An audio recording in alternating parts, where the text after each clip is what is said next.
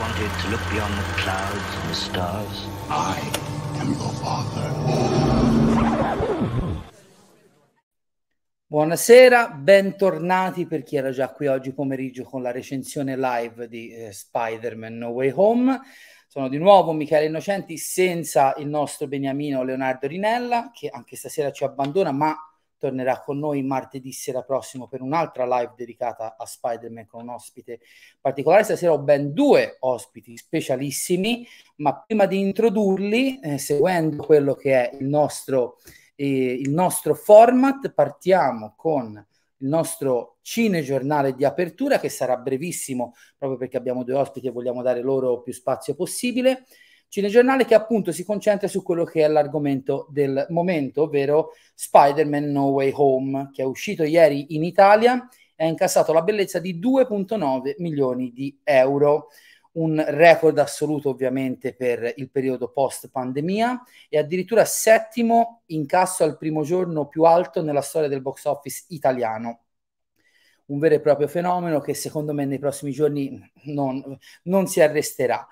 Uh, in America il film che aprirà stasera alle anteprime di mezzanotte eh, prevede un box, o- un box, office nel primo weekend di apertura superiore di molto ai 150 milioni. Il limite credo che al di là di quelli che sono appunto i limiti oggettivi dati dal, dalla situazione pandemica nel mondo è il cielo per questo film che eh, è il vero e proprio fenomeno cinematografico dell'anno.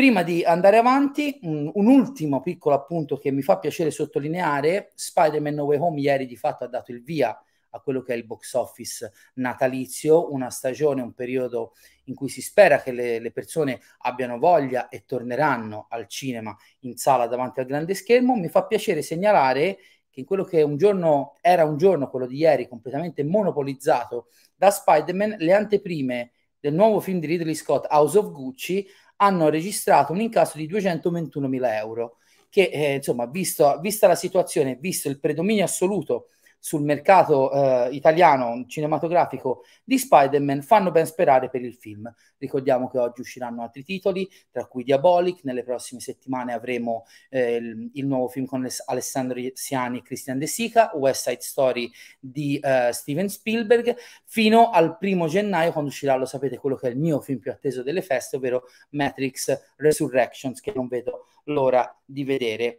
Questo è l'incoraggiante inizio del box office del periodo natalizio. Vediamo quale sarà il risultato finale alla fine della sua corsa di Spider-Man No Way Home. Sicuramente sarà il film più visto in sala del 2021. Quindi dopo questa brevissima, brevissima edizione del nostro cinegiornale, io voglio dare il benvenuto agli ospiti della nostra sesta puntata di Inno al Cinema, le molte storie del cinema. Sono i registi del fanfilm italiano eh, Real a Ghostbusters Tale e sono Cristian Calabretta. Ciao Cristian. Buonasera, ciao. E Edoardo Stoppacciaro. Ciao, Buonasera, ciao, ciao a tutti. Buonasera ragazzi. Grazie di aver accettato il mio invito. Ci siamo Grazie già detti in privato che siamo tre chiacchieroni, quindi noi andiamo come treni e vediamo quando ci fermiamo. Esatto. Allora, eh, sempre seguendo quello che è il nostro format, ho, ho, pescato dalla nostra lista che io e Leonardo abbiamo preparato per il format tre domande, quindi ora vi farò tre domande in quello che è il nostro ah. questionario cinefilo per capire wow. un po' che tipo di persone siete. Sono domande semplicissime, niente di troppo complicato, però la prima ormai è quella classica che facciamo a tutti. La terza devo ammettere che l'ho preparata in esclusiva per voi e insomma okay. poi capirete il perché. La prima domanda che vi faccio è qual è il primo film che ricordate di aver visto sul grande schermo? Cristian. Oddio. O almeno qual è il primo di cui conservi un ricordo molto forte. Allora, ecco. sarebbero tre. Vai perché ti spiego, io al cinema sono stato portato fin da bambino, grazie a mio padre e mia madre, che c'erano le, sai, le, le arene estive. Mm-hmm. Quindi è Star Trek il primo che mi ricordi perché mi ricordo, il, ti ricordi quando si mettevano le pause fra un tempo e l'altro? Certo, certo. eh, io mi ricordo la scritta terzo tempo di Star Trek, che è una cosa che mi è rimasta impressa perché all'epoca pensavo che i film durassero in eternità, in realtà poi... No, in realtà no. Eh, no, infatti. Il secondo era eh, Superman 2, che mi ricordo benissimo, con grande Christopher Reeve, che era una scoperta incredibile, soprattutto perché volava, quindi c'erano delle cose che sulla Terra, non erano nello spazio. E il terzo, ecco, di questo devo ringraziare mio fratello, è Ghostbusters. Ghostbusters, oh, eh beh, che eh ricordo beh. alla perfezione, perché quel film fu oggetto di discussione con mia madre che non mi voleva mandare e mio fratello che spingeva, mio fratello più grande Gianluca. E, quindi... e già andiamo al punto, insomma, era già sì. parecchio impresso sì. nel tuo DNA. Eh, per te, Edoardo, invece, un titolo, allora, il, titoli, vai pure. Il primissimo che, di cui io ho memoria di aver visto sul grande schermo fu Biancaneve e i sette nani di Walt Disney, eh, che fu rieditato al cinema, rimandato al cinema. Cioè io, io, avrò avuto forse quattro anni. E ricordo, eh, me lo ricordo così bene perché quando apparve per la prima volta la matrigna, la regina cattiva trasformata in strega, io cominciai a piangere terrorizzato e i miei mi dovettero portare via dal cinema. vedi, vedi cos'è bello? È che siamo solo alla sesta puntata di No al Cinema, ma credo che sia la quarta volta che viene citato Biancaneve in questo segmento della trasmissione. Ed è quello che mi piace esplorare a me, è ce ne saranno classici Disney, poi questo era eh, di decenni prima, eppure c'è quel nodo tra gli anni 80 e 90 in cui il mio primo film è stato Biancaneve, non sul grande ah. schermo, ma in VHS a casa e ovviamente il trauma infantile per eccellenza della matrigna. Eh, terribile. La vita a tutti decisamente. decisamente. poi se, se, te lo riguardi lucidamente da più grande, vedi come c'era proprio già uno studio delle luci, Cavolo, dei no. movimenti, era, eh, Incredibile. era giusto che facesse terrore perché era studiata dal primo all'ultimo tratto di matita per fare terrore. E eh, certo, arte, certo. arte pura, meraviglia. Niente da fare. Invece, se ti dovessi chiedere un live action, il primo di cui hai un certo tipo di ricordo sul grande schermo? Guarda, il primo che io ricordi nitidamente sul grande schermo è stato a sorpresa la famiglia Adams. Tardi del mio, con, per esempio. Con, eh, con Angelica Houston e Raul Angelica Houston, Raul Julia. E andai anche lì ovviamente con i miei e, e mi ricordo che mi piacque da morire, rimasi affascinato da mano, perché io mi ricordavo eh, la famiglia Adams dei, dei, film, dei telefilm con questa mano sì, che usciva dalla scatola, no? Esce dalla Invece scatola. Mano si muoveva, era fuori ed era una mano, una cosa pazzesca per me. Dico, ma come hanno fatto? Incredibile! Poi vabbè, lo, lo rivedi andando avanti, gli effetti non sono invecchiati benissimo, però eh, cioè una magia, un'ironia. È uno dei momenti più belli del cinema degli anni 90. La mamusca, io ho cercato quel pezzo in lungo e in largo, eh, era bellissimo, bellissimo, ancora me lo ricordo. Barapam, pam, barapam, stupendo. Sì, sì, sì, no, anch'io potrei cantartela tutta la mamusca.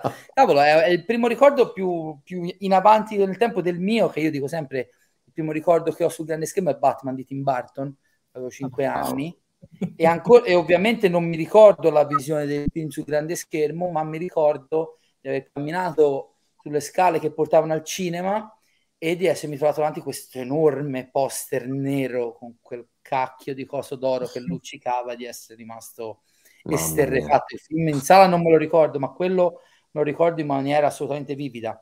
Si può dire che la famiglia Adams già è un ricordo della mia maturità cinefila, perché ormai erano già tanti anni, anche se ne erano passati solo due o tre. Intanto salutiamo Alessio Gambino. Ciao. Ciao, Ciao Alessio. Alessio.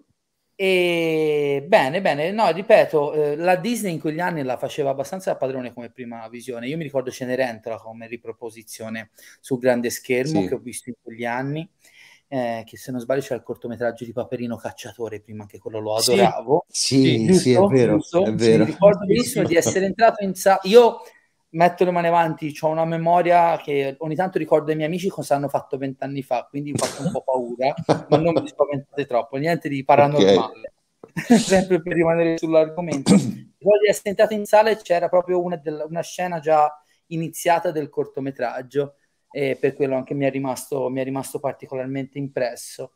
Comunque vedo tanta fantascienza per te, Cristian, in quei primi anni di, di formazione. No, diciamo che non è che era tanta fantascienza, è che sostanzialmente eh, stava cambiando un po' la prospettiva della fantascienza. Quindi cominciavano, mi ricordo perfettamente per esempio che io Blade Runner l'ho scoperto in televisione, perché mm. mi ricordo che fu nell'89 che mi pare Canale 5 fece proprio una pubblicità a tappeto su questo film che in realtà poi storicamente è risaputo che non andò bene in sala. No. Però era diventato già un film di culto dopo qualche anno, perché comunque c'era il romanzo di Dick, poi era stato pe- preso solo in parte. Poi c'era Harrison Ford che comunque era legato al fatto che era Ian Solo di Star Wars. Ridley Scott che era un grandissimo regista. Quelle scenografie e quelle luci che veramente ancora adesso fanno scuola. Infatti io sono uno di quelli che difende il seguito di Villeneuve. Secondo me Villeneuve mm. ha fatto un ottimo lavoro, a dispetto di quello che dicono molti, che sì, però ha riproposto cose già viste. In realtà ha mantenuto una certa linea di continuità. Quindi cambiamo un po' la fantascienza, anche perché secondo me cominciava a diventare una delle fonti maggiori di incasso e quindi si cominciava a investire in maniera sì. massiccia. Quindi Infatti, non a caso, due anni dopo, nel 91, Ridley Scott avrebbe fatto la sua director's cut che sarebbe riuscita esatto al cinema. Io per la prima Io volta sul grande schermo qui a Livorno una decina di anni dopo, perché fu riproposta in pellicola una sera sì. in cui nevicò a Livorno, roba rarissima. Wow. Uscì lo stesso di casa per arrivare al cinema e io pensavo chi- avranno chiuso, era pieno il cinema. Sì, sì. sottolineare io a Parma con Apocalypse Now Redux ho fatto la stessa cosa, nevicava pure quel giorno. Quello anch'io l'ho visto in sala, così sì, come il Final Cut di anni fa.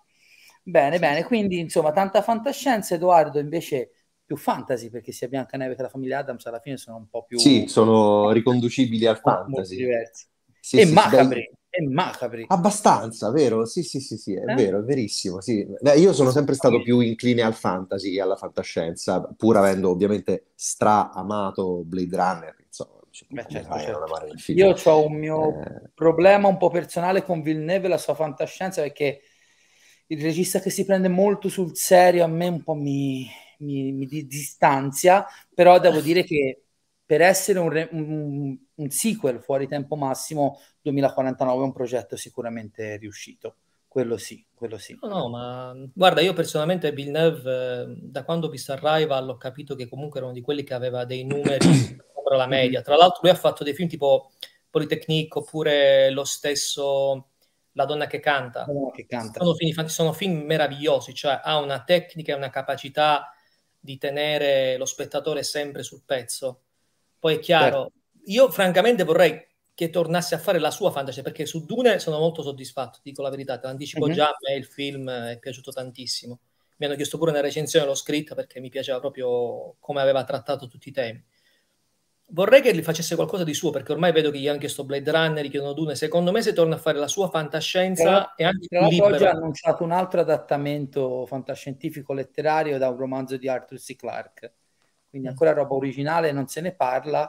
Ma Però, sai, non lo so se, se, è lui che vuole o se vengono pure imposte dalla casa di produzione, perché c'è il caso di Blomkamp che dopo District 9 secondo me è stato un pochino emarginato, mentre invece mm. era una di quelle voci nuove che andava lasciato un po' a briglia. È uscito il suo nuovo film in un video in Italia, Demonic, infatti sono molto curioso oh. di, di vederlo. Finalmente. uscire a gennaio, se non sbaglio, in DVD e in Blu-ray per Midnight Factory. Guarda, questo è per Edoardo, mi sa, visto che è l'appassionato mm. di fantasy, ma tanto lo conosciamo tutti e tre. Beh, Willow.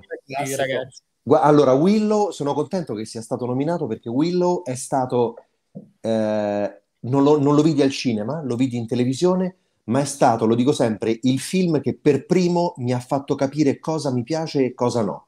Tutto eh. quello che c'era in Willow mi piace, mi piaceva e mi piace tuttora.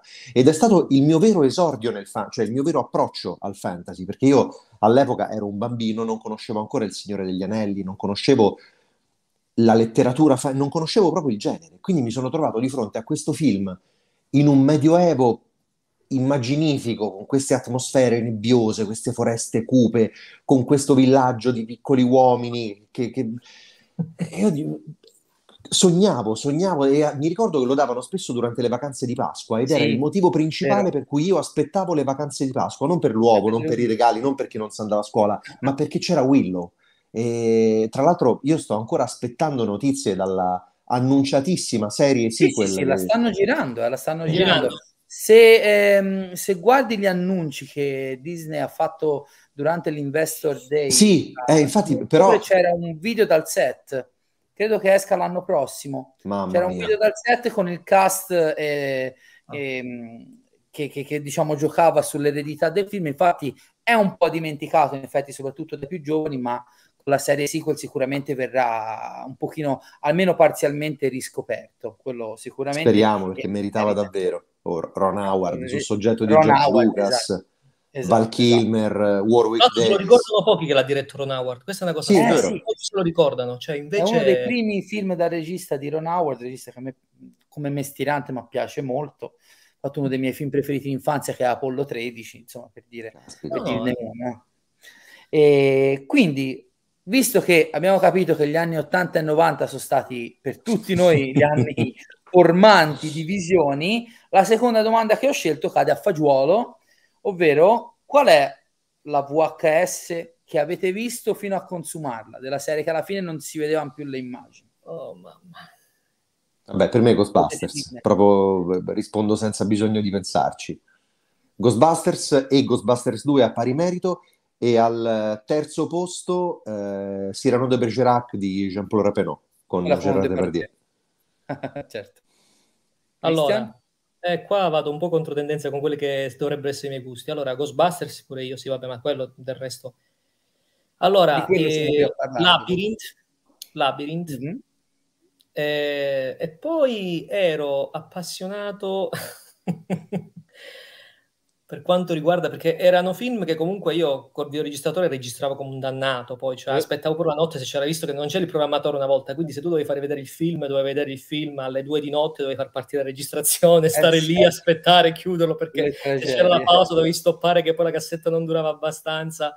No. E c'è questo film eh, comico che era con... Eh, Richard Pryor che si chiamava Chi più spende più guadagna che è un film che non si passa tantissimo, però era un film stranissimo, ma a me piaceva tanto perché a parte che era tutta la storia che era, era abbastanza semplice come trama, però sì, sì, mi coinvolgeva sì. tantissimo, soprattutto come lui recitava. Tant'è che quando ho comprato la biografia di Richard Pryor di... che racconta, sì, cioè alla fine lui non ne parla in maniera ha fatto film di cui parla molto più in maniera coinvolta, mentre questo era un film di nicchia, però rendevi in una maniera fantastica. A parte che c'è John Candy che fa l'amico, che poi è straordinario. Cioè, è una coppia incredibile. Eh, Infatti, eh, quando giocano a baseball... è mancato, tra l'altro, John Candy. Sì, sì, perché Candy comunque era uno di quelli Ormai che... siamo sempre là, siamo sempre sì, là. Sì. Quindi sì, questi tre li ho consumati. Ne ho consumati parecchio, però quei tre devo dire eh, che... Eh, guarda, de- della tragedia del videoregistratore parlavamo un, un paio di puntate fa, eh, uno de- altro trauma infantile quando ora diamo per scontato che con un click vediamo tutto, no? soprattutto sì. i giovani.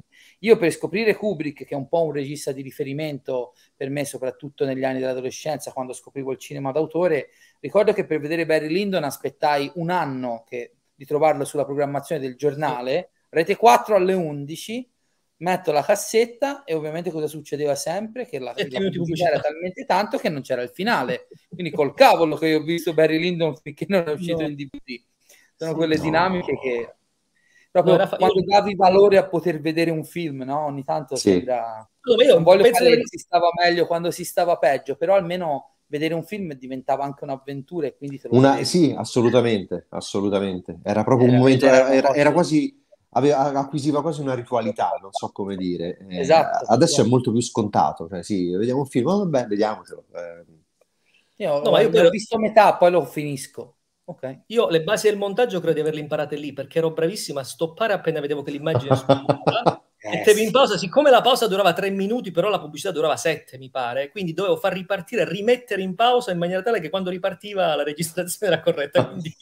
Io ho provato alcune volte da bambino a fare sto gioco, faccio il grande e registro stoppando la pubblicità, sai quanti pezzi ho perso di film e poi ho rinunciato. Ah, a parte che poi hanno cominciato pure a tagliarli nei, nelle cose, mi ricordo dei film dove tagliavano delle scene, tipo anche una volta con, mi pare con Cobra, tagliavano delle scene dei film, dice, ma perché tagliano queste scene? Perché era cominciato il momento sì, che c'era la fascia oraria che se era alle 9 alcune scene dovevi tagliare, se era alle 11 lo possiamo mandare quasi integrale, dopo mezzanotte avevi tutto quanto tranquillo. Quindi, allora, io quando, quando registrai Ghostbusters 2 ero così terrorizzato all'idea che per mettere pausa e toglierla io potessi perdermi qualche fotogramma del film che io non ho messo pausa. Avevo comprato una cassetta, la, la più lunga che era, tipo da, che c'era, tipo da tre ore. Credo e, e, registrai tutto, tra cui a metà fra primo e secondo tempo un lunghissimo speciale del TG5 sull'appena scoppiata guerra del Golfo. Ah. Quindi c'è questa, questa VHS che è un documento storico. Hai Emilio Fede? Enrico Mentana. Ah, Mentana, cioè, per, ah, no, per, su Italia, è vero. Io per esempio avevo la VHS registrata da Rai 2 di Ritorno al futuro parte 2, altra saga fondante e io sapevo a memoria le pubblicità, praticamente per me erano parte Anch'io. integrante del film. Mi ricordo per, nello specifico lì c'era quella famosa del profilattico di chi è questo è mio, mio, mio, mio, mio. Io dicevo, ma cos'è quel con chewing gum? Dicevo da bambino, no? Ovviamente, sì, sì. cavolo, ne sapevo e anche questi sono ricordi a cui sono molto, sono molto legato. Ah, non Quindi, era un chewing gum? Ah. No, non era un chewing gum, era un'altra roba. Poi facciamo un video apposito per spiegare. Ok, grazie. La terza domanda, ripeto, l'ho creata per voi, ma ci metto un po' un pizzico di, di pepe in più. Non potete dare la stessa risposta, ovvero chi è il vostro Ghostbuster preferito? Vabbè, prima Edo. Vado io, vabbè. Per, eh, per no, ti, tocca, ti, tocca, perché poi è legato, quindi ti tocca per forza. Per tocca. me è Egon, assolutamente, senza se e senza ma. È, è difficile scegliere, ma Egon per forza, perché è... Vabbè, a parte Harold Remis, è proprio un pezzo di cuore, e... però Egon, Egon è il vero eroe, è la mente, è... È... è la genialità, è quello che poi, come è stato espanso il personaggio nei cartoni animati, è quello che da bambino aveva paura del babau ed è stata quella paura a spingerlo a studiare l'occulto e a diventare una chiappa fantasmi. Cioè, pensa che lezione dà il personaggio di Egon ai bambini che si avvicinano ai Ghostbusters. È quello che sa perfettamente che incrociare i flussi quasi sicuramente porta alla loro morte, ma è lui che propone di incrociare i flussi. Eh, è quello rigido, razionale, ferreo, asettico, ma è anche quello che aveva cercato di trapanarsi il cranio per vedere, per vedere che cosa succedeva. Quindi c'è anche la follia di Egon, la totale, il suo essere totalmente fuori da questo mondo, aspetto del personaggio che è stato molto ben sviluppato, secondo me, in Ghostbusters Legacy da, da Jason Reitman. Questo è perché Egon è il mio preferito. Ovviamente prima di sentire la risposta di Christian faccio una premessa necessaria visti i tempi che corrono. Arriveremo a parlare di Ghostbusters Legacy, ovviamente andremo full spoiler perché ragazzi ormai è più di un mese che è uscito al cinema, quindi se non avete visto il film magari recuperate la live dopo averla vista. Cristian. Sì, vabbè, non posso la stessa risposta, quindi tranquillamente Ray, mi butto senza problemi oh, e ti spiego pure perché. Perché, cioè, allora, il modo di porsi di Peter Venkman secondo me è quello che fa, secondo me, prendere di più il pubblico perché io già ci sono dei momenti del, del, film che ti fanno morire, soprattutto quando scendono le scale alla biblioteca, che sono loro che sono tutti presi con i macchinari, lui scende e li guarda però il personaggio direi poi, tra l'altro, è quello che secondo me completa il trio, nel senso che da trade union fra i due. Ed è quello che ha il lato più infantile, volendo. Però lo nasconde bene perché parla in maniera di cose, eh, di fantasmi, di cose in maniera, cercando di trovare un elemento scientifico. Si vede pure quando si sviluppa. Cioè lui si apre il libro, l'occultoteca e passa quello che c'è la scena fantastica che poi è di una comicità pazzesca, però non, non la percepisci subito, che quando arriva il cliente mentre arriva eh, Igor che stanno parlando, ci saluti la setta. Ci saluti la setta. cioè, sono quei passaggi meravigliosi. E poi è quello che secondo me cerca di mettere in contatto il personaggio di Egon, che come dice Edoardo è quello più importante, è quello di Ray. Quando infatti escono dalla biblioteca è Egon che dice non, eh, non considererei l'esperienza del tutto negativa, secondo questi dati abbiamo, e lui dice ah perfetto, Forse abbiamo l'eccellenza subito si è legato, subito si è legato. Arriva Ray gli fa e Peter gli fa, ma veramente vuoi catturare fantasmi? E dice, sì, sì, ritiro alcune delle cose. E gli dà la cioccolata. Se fate caso, al montaggio c'è lo sguardo di Dan Aykroyd che sorride vedendo che l'amico gli ha passato la cioccolata. Quindi a me Sorride per questa sua ingenuità, questa sua pure, pure quando gli dice Gozer, sei tu un dio? No, eh, cioè no. non ha quella malizia che possono esatto, avere di, di, oh, di, di dirle di sì. La, l'innocenza di Ghostbusters secondo me è quella cosa che porta a lui che è fantastica. È il cuore, il cuore degli acchiappafantasmi. E come dice... È, è vero, la sintesi tra i due estremi che sono Egon sì, e Peter da questo sì. punto di vista.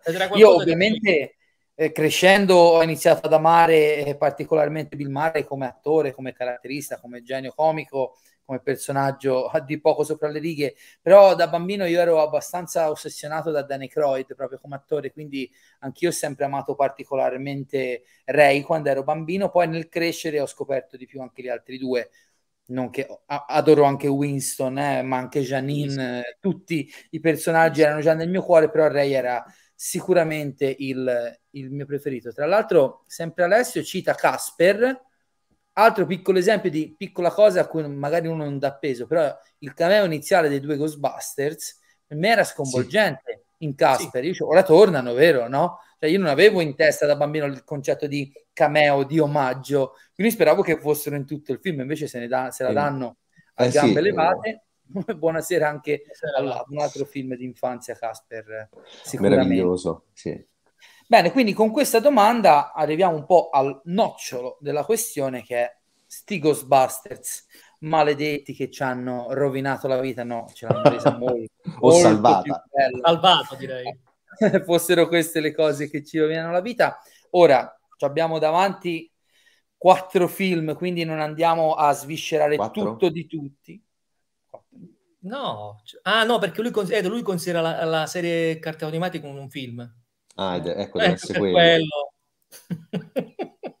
Ragazzi, fa- sono io che sono stato diplomatico, non mi rovinate le vole- sono io che di solito faccio il ruolo vostro. Quindi... No, arriviamo, arriviamo. Dai, ok, ma- manterremo, manterremo, un contegno professionale per quanto ci sarà Grazie. possibile.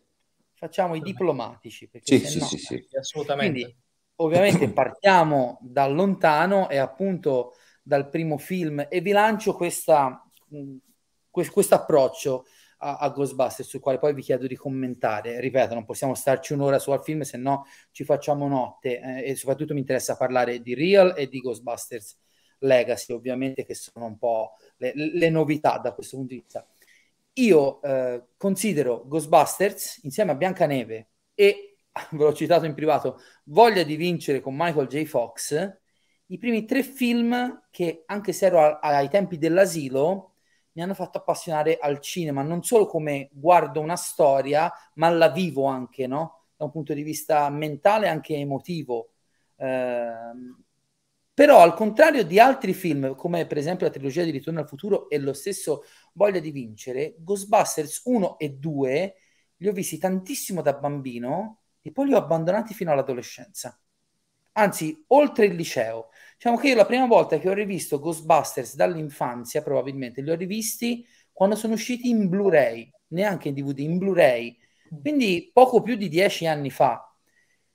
Ovviamente me li ricordavo eh, e avevo tantissimi ricordi eh, legati a esso. Uno lo condivido, sono andato a vedere Ghostbusters Legacy eh, la, sera, la prima sera che è stato in programmazione e per l'occasione, per farvi capire quanto era importante l'evento, io e due amici dell'asilo, che avevo rivisto nel corso degli anni, ma ci siamo riuniti per la prima volta dopo 30 anni per vedere. Ma che meraviglia, oddio che meraviglia. C'è anche bellissimo. la foto su, su, Facebook se la volete vedere, è stato bellissimo.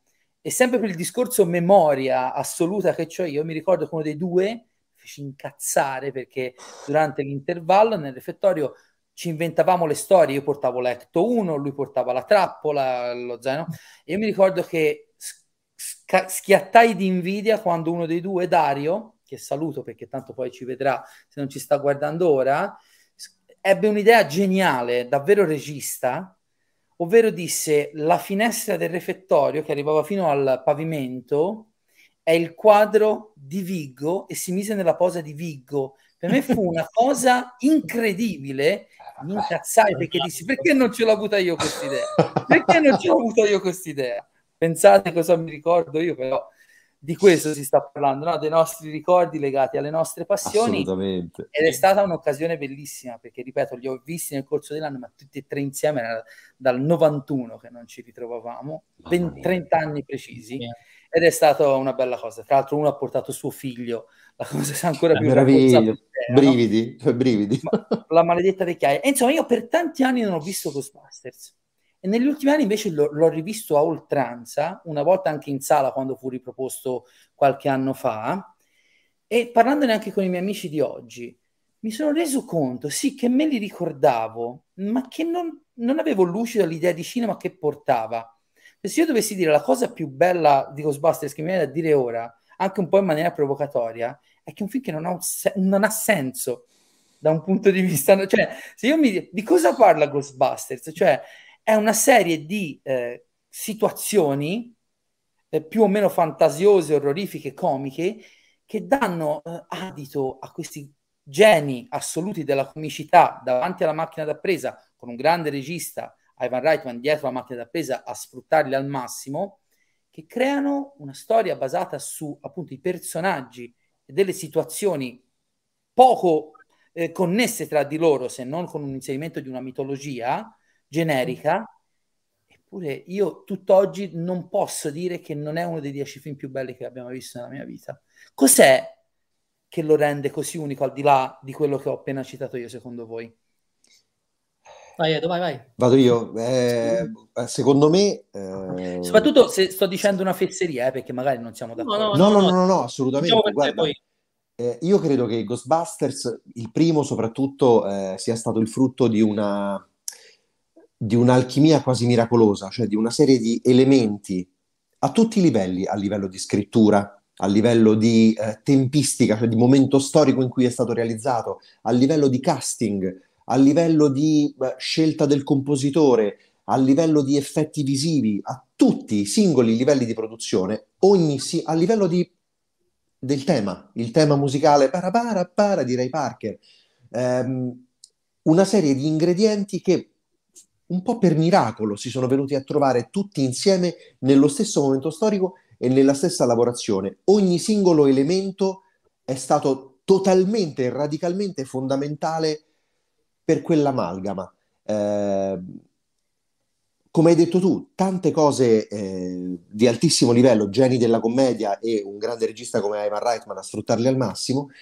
e tutto questo in, nel contesto perfetto, nel contesto perfetto e che oltre ad essere perfetto era anche inedito perché un blockbuster, un film a così alto budget basato sulla, sull'horror, che è un genere molto preciso, e sulla commedia, che è un genere, se ci pensi, diametralmente opposto, sulla carta era una follia, cioè era una cosa che non poteva funzionare in nessun modo e loro non solo sono riusciti a farlo funzionare, ma sono riusciti, potremmo dire, a creare un genere. Eh, io credo veramente che sia stata un'alchimia miracolosa, che, che, è stato difficile, se non impossibile, poi riprodurre al 100% nelle, diciamo, nei, nei tentativi successivi di, di riportare i Ghostbusters sullo schermo. Secondo me que- quello che ci si è avvicinato di più è stato proprio Jason Reitman che ha fatto, io credo abbia fatto un lavoro davvero splendido. Ci arriviamo. Christian? No, guarda, a parte quello che ha detto Edo che condivido al 100%, bisogna vedere anche quando è uscito, cioè secondo me negli anni 80 un film del genere era impensabile sulla carta.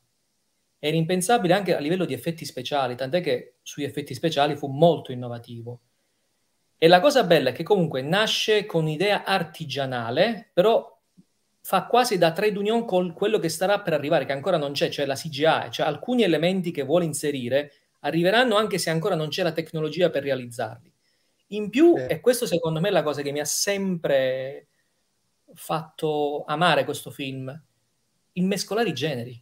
Cioè io mi ricordo, lo raccontavo pure Edu un, un po' di tempo fa, quando avevo, quando ero ragazzino, qualcuno se lo ricorda, magari qualcuno che ha la mia età, e c'è il TV su Risi e Canzoni. Il TV su Risi e Canzoni alla fine metteva il trafinetto col film dove c'era la sintesi, 3-4 righe, genere.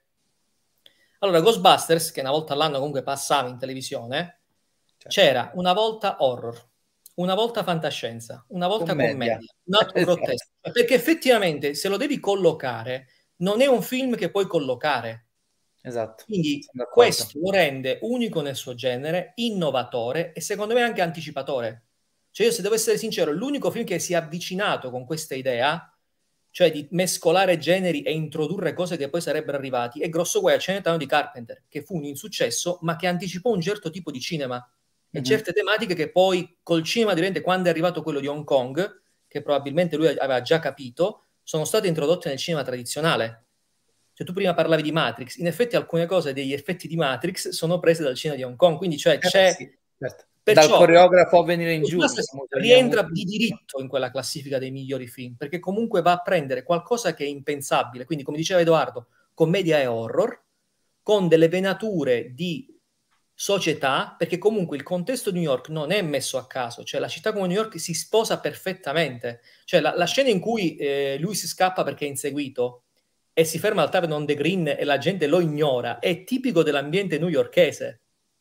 Che ti Quindi succede tutto intorno e, non, e nessuno vede niente. Quella, esatto, rendono quella sospensione di incredulità che sono fondamentali per un film ne, assolutamente necessarie. Quindi non c'è un elemento che è stato studiato adeguatamente. Ecco, lo studio ancora. Tu consideri un film che, e Edoardo lo sa ancora, mi ossessiona sì, a studiare sì, sì. elementi di inquadratura, perché, che cosa voleva fare, quale era poi la, il reale fine, poi perché c'è sempre un discorso di forma e funzione quando si guarda un film, bisogna sempre tenerlo presente. Il regista in questo, coadiuvato dagli attori e dall'ambientazione, deve essere attento a quegli elementi. Quindi eh, sì, ne, non lo puoi nemmeno datare, nel senso che non è un film che perde smalto a distanza di tempo. Il no, fatto che ancora adesso la gente lo cerchi vuol dire che funziona. Sempre, è sempre un film da scoprire e riscoprire, assolutamente. Cioè, la musichetta è una di quelle cose che identifica il film. Dopo 5 minuti la sanno tutti, anche i bambini, quella musichetta. Esatto. E a proposito esatto. di bambini, con Ghostbusters Italia mi capita spesso di andare ai vari Romix, Lucca Comics and Games. Eh, non sai l'emozione e capita sempre puntualmente quando bambini di 7, 10, 11 anni. Oh mamma, i Ghostbusters, guarda che siete fantasmi, no, siete fantastici, il mio preferito è Igor, il mio preferito è Peter, no, Ray è meglio di tutti. Tu vedi questi bambini, bambini, sui quali i Ghostbusters hanno fatto una presa così forte, tante volte che ci capita di vedere bambini vestiti da Ghostbusters, che si sono fatti il loro zainetto protonico, la divisa, aiutati ovviamente dal papà e dalla mamma.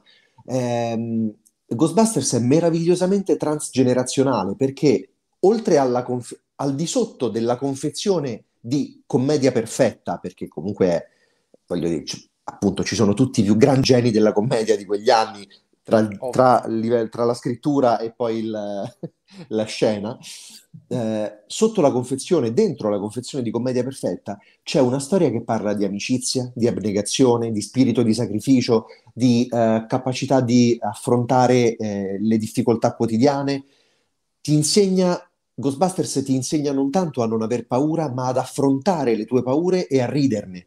E questa è una cosa che i bambini, al, ai bambini a livello magari subliminale, ma arriva. Arriva fortissima con il film, arriva con i cartoni animati. Assolutamente.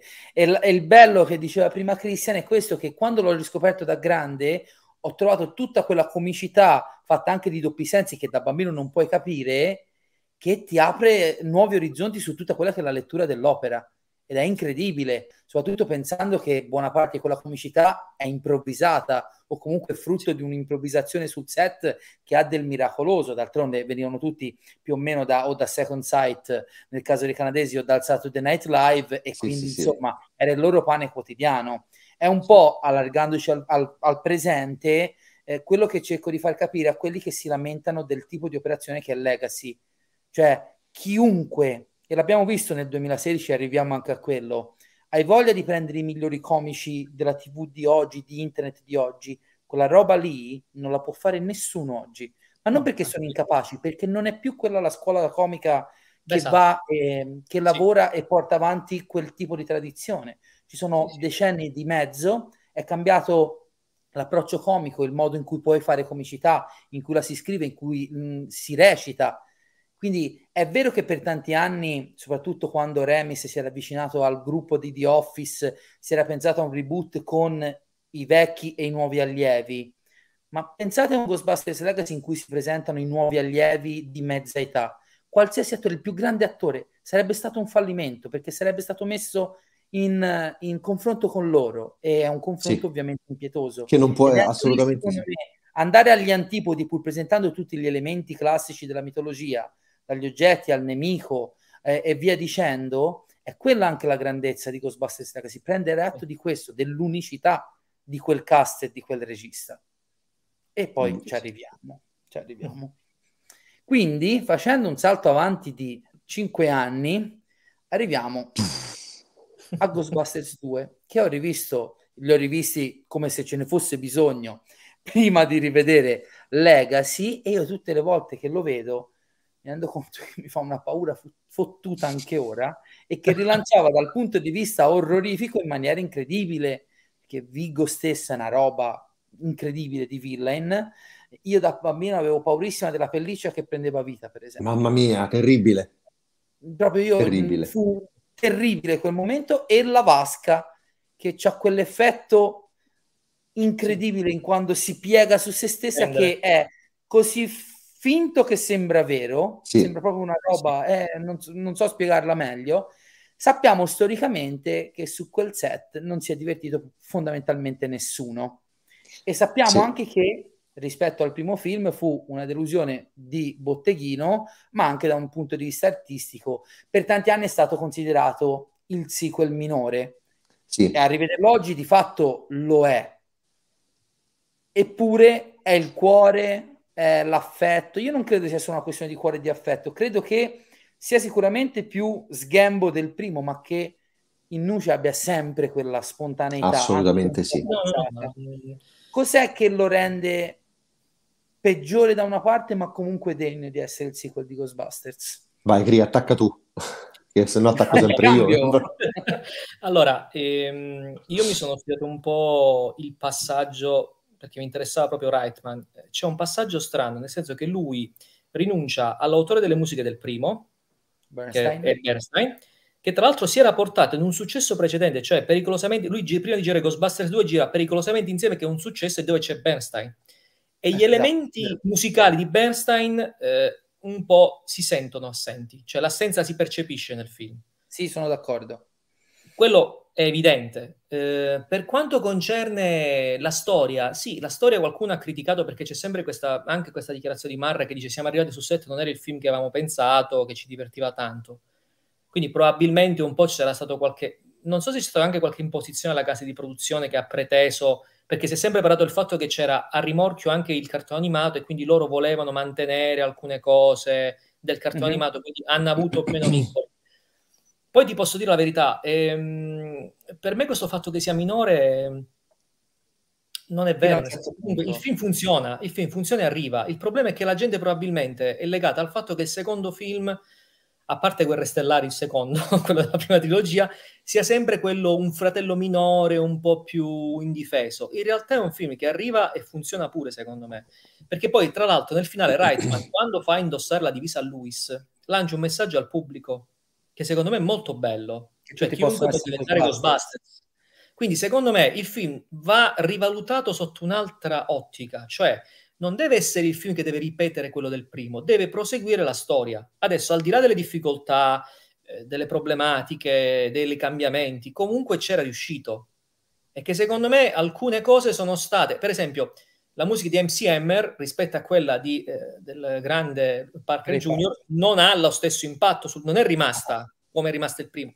Però questo non significa che il film sia minore. tantissimo, eh, tra parentesi. No, no, no il problema è che c'è gente che... memoria e la adoro. sì, so però non bisogna fare un confronto fra il primo e il secondo, perché certo. secondo me, se tu guardi nell'arco narrativo, è una storia, e la storia ha vari capitoli.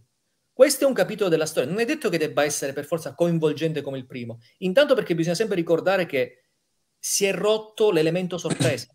Cioè io so già delle cose che col primo ho acquisito, quindi non mi puoi sorprendere più di tanto.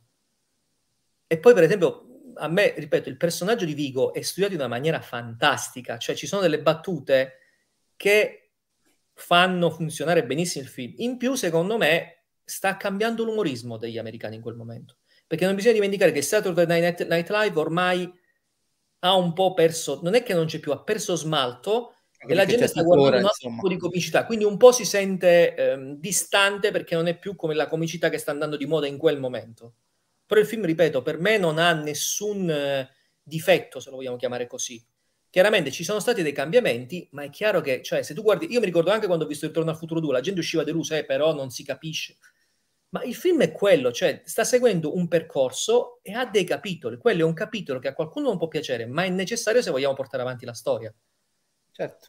Poi qualcuno può dire sì, ci sono stati dei, dei dissapori, ma sono sicuro che comunque qualcosa ha influito, però nel complesso il film funziona. Tant'è che secondo me non è che uno dice il primo lo guardo, il secondo no. No, ma ci mancherebbe. Quindi, cioè, dire, se facciamo così, vuol dire che il film comunque alla fine funziona. Non, certo. non puoi negare. Tra l'altro, prima di far parlare eh, Edoardo, ehm, io rivedendolo quest'ultima volta, un paio di mesi fa, appunto, ho notato che forse è quello che mi manca, c'è il fil rouge della rabbia, no? Del sentimento negativo per tutto il film, che però a un certo punto eh, sembra quasi un po' calare dall'alto. Io forse, per esempio, no, nelle pippe mentali che ci facciamo noi cinefili, avevo pensato magari a una cornice che magari poteva rendere tutto più organico, si sta parlando dei what if infiniti, no? da appassionati, far vedere una New York un pochino peggiorata come città rispetto al primo film, che magari avrebbe aiutato a come leitmotiv dall'inizio alla fine. Questa era l'idea originaria. L'idea originaria è quella, cioè. alla fine. L'idea originaria Forse era questa. manca quel guizzo in più di scrittura che un sequel che non ha più l'effetto sorpresa, Ma magari guarda, necessitava. Però queste eh, sono... Ti faccio scusa, Edo, scusa, chiudo perché questa sì, me, sì, me la... se, certo. tu, se voi guardate il primo Ghostbusters, il primo Ghostbusters inizia con un suono, poi c'è la camera a scendere. Col secondo l'inizio viene dal basso e dai sì. su una crepa del pavi- della, della, della strada. Certo. Quindi l'elemento della città Meglio. che sta un po' in degrado è vero, cioè c'è. Non è magari così marcato come si pensava nell'originale, però Reitman mm-hmm. la tiene quella cosa lì. Anche a livello politico, se voi pensate come vengono trattati quando loro cioè vanno a dire eh, all'assistente del sindaco che lo vuole far rieleggere, ma al governatore, perché è diventato governatore, ma guardi che c'è questo problema, cioè so, sono persone che sanno cosa hanno fatto e dovrebbe saperlo anche il sindaco e a maggior ragione quello che l'ha fatto diventare governatore. Niente. Quindi c'è, c'è un discorso anche di degrado, anche di memoria, di idee, quindi di, il messaggio arriva, certo, certo. magari lo volevano più marcato, però c'è comunque, ripeto, a livello di struttura, la storia c'è comunque. I cambiamenti saranno stati sicuramente, non erano quelli che avevano messo in testa tutti quanti gli attori, i registi, mm. Il film è lo stesso, non è stato rovinato, secondo me. Non va visto in quest'ottica. Scusa, Edo, vai, vai. No, e di che? No, se io ovviamente firmo e sottoscrivo tutto quello che ha detto Christian. Eh, il film soffre di, di, numerose ingerenze che ci furono dalla Columbia Pictures, eh, che aveva richiesto una storia che seguisse in, nel modo più pedissequo possibile gli snodi narrativi del primo film, ma che nello stesso tempo si avvicinasse ai Real Ghostbusters per portare i bambini al cinema. E il risultato è tutto questo partendo dalla sceneggiatura che aveva scritto Harold Remis, che invece era una sceneggiatura molto cupa, molto violenta, non c'era la melma. La melma è stata richiesta dalla Columbia Pictures perché lo slime piaceva ai bambini, ma c'era l'energia psicomagneterica che si concretizzava in una sorta di invasione di scarafaggi, marei di scarafaggi terribili, e, e viene conservata in una battuta questa cosa. Egon pensa che potrebbe produrre uno spaventoso aumento demografico delle blatte. Eh, però ecco, c'erano, questa energia non era visibile, capivi che c'era perché nel, nella sceneggiatura originaria scoppiavano tafferugli, c'erano rivolte, rivolte in strada, eh, parla, il, bambino, il bambino che non era il figlio di Dana nella prima stesura veniva posseduto da Vigo. Era una cosa veramente molto, molto, molto dark. Proprio. Al punto che lo stesso Harold Remis disse: Ragazzi, no, oh, scusate, ho esagerato, no, non la possiamo fare così. Eh, però, ecco, Così dicendo, forse ha demandato un po' troppa autorità alla Columbia Pictures, che ha cominciato a pretendere cambiamenti, no, fatelo, fate così, no, fate così, no, fate colì, no, fate di qua. E, ehm, e quindi sul set si aveva proprio la percezione, almeno da quello che dicono gli attori, soprattutto Bill Murray, che non ha mai fatto mistero del suo non aver apprezzato Ghostbusters 2, si aveva la sensazione di non sapere esattamente che cosa stavano facendo. Cioè, ci sono delle, se vedi nel Blu-ray le scene tagliate di Ghostbusters 1, tu vedi del, delle scene che se le reinserisci stanno perfettamente lì. Perché, ok, ah, ok, quindi questa scena in realtà era più lunga. Accordi o comunque organiche a quello che è nel film. Le scene tagliate di Ghostbusters 2 non hanno senso. Dove cioè, stanno? la scena eh, davanti alla melma, davanti al museo, alla fine, dove c'è l'assistente del sindaco che viene mangiato dalla melma, ma nel, nella versione che noi abbiamo visto l'assistente del sindaco viene licenziato, quindi non aveva motivo di essere lì. Eh, quando loro vengono liberati dall'orf- da, sì, dal, dal, dall'ospedale psichiatrico, manicomio, sì, dal manicomio, li va a prendere il, il, cugino di Louis, Sherman Tully, interpretato da quello che faceva il papà di American Pie, eh, personaggio Eugene del quale... Esatto, Eugene, eh, esattamente eh, ci sono delle cose, si capisce che loro hanno girato 4 o 5 film diversi e poi in montaggio hanno deciso che esatto. cosa tenere. Detto ciò, eh, io trovo che Ghostbusters 2 abbia la scena comica forse tra le più esilaranti della storia del cinema, che è la scena del processo.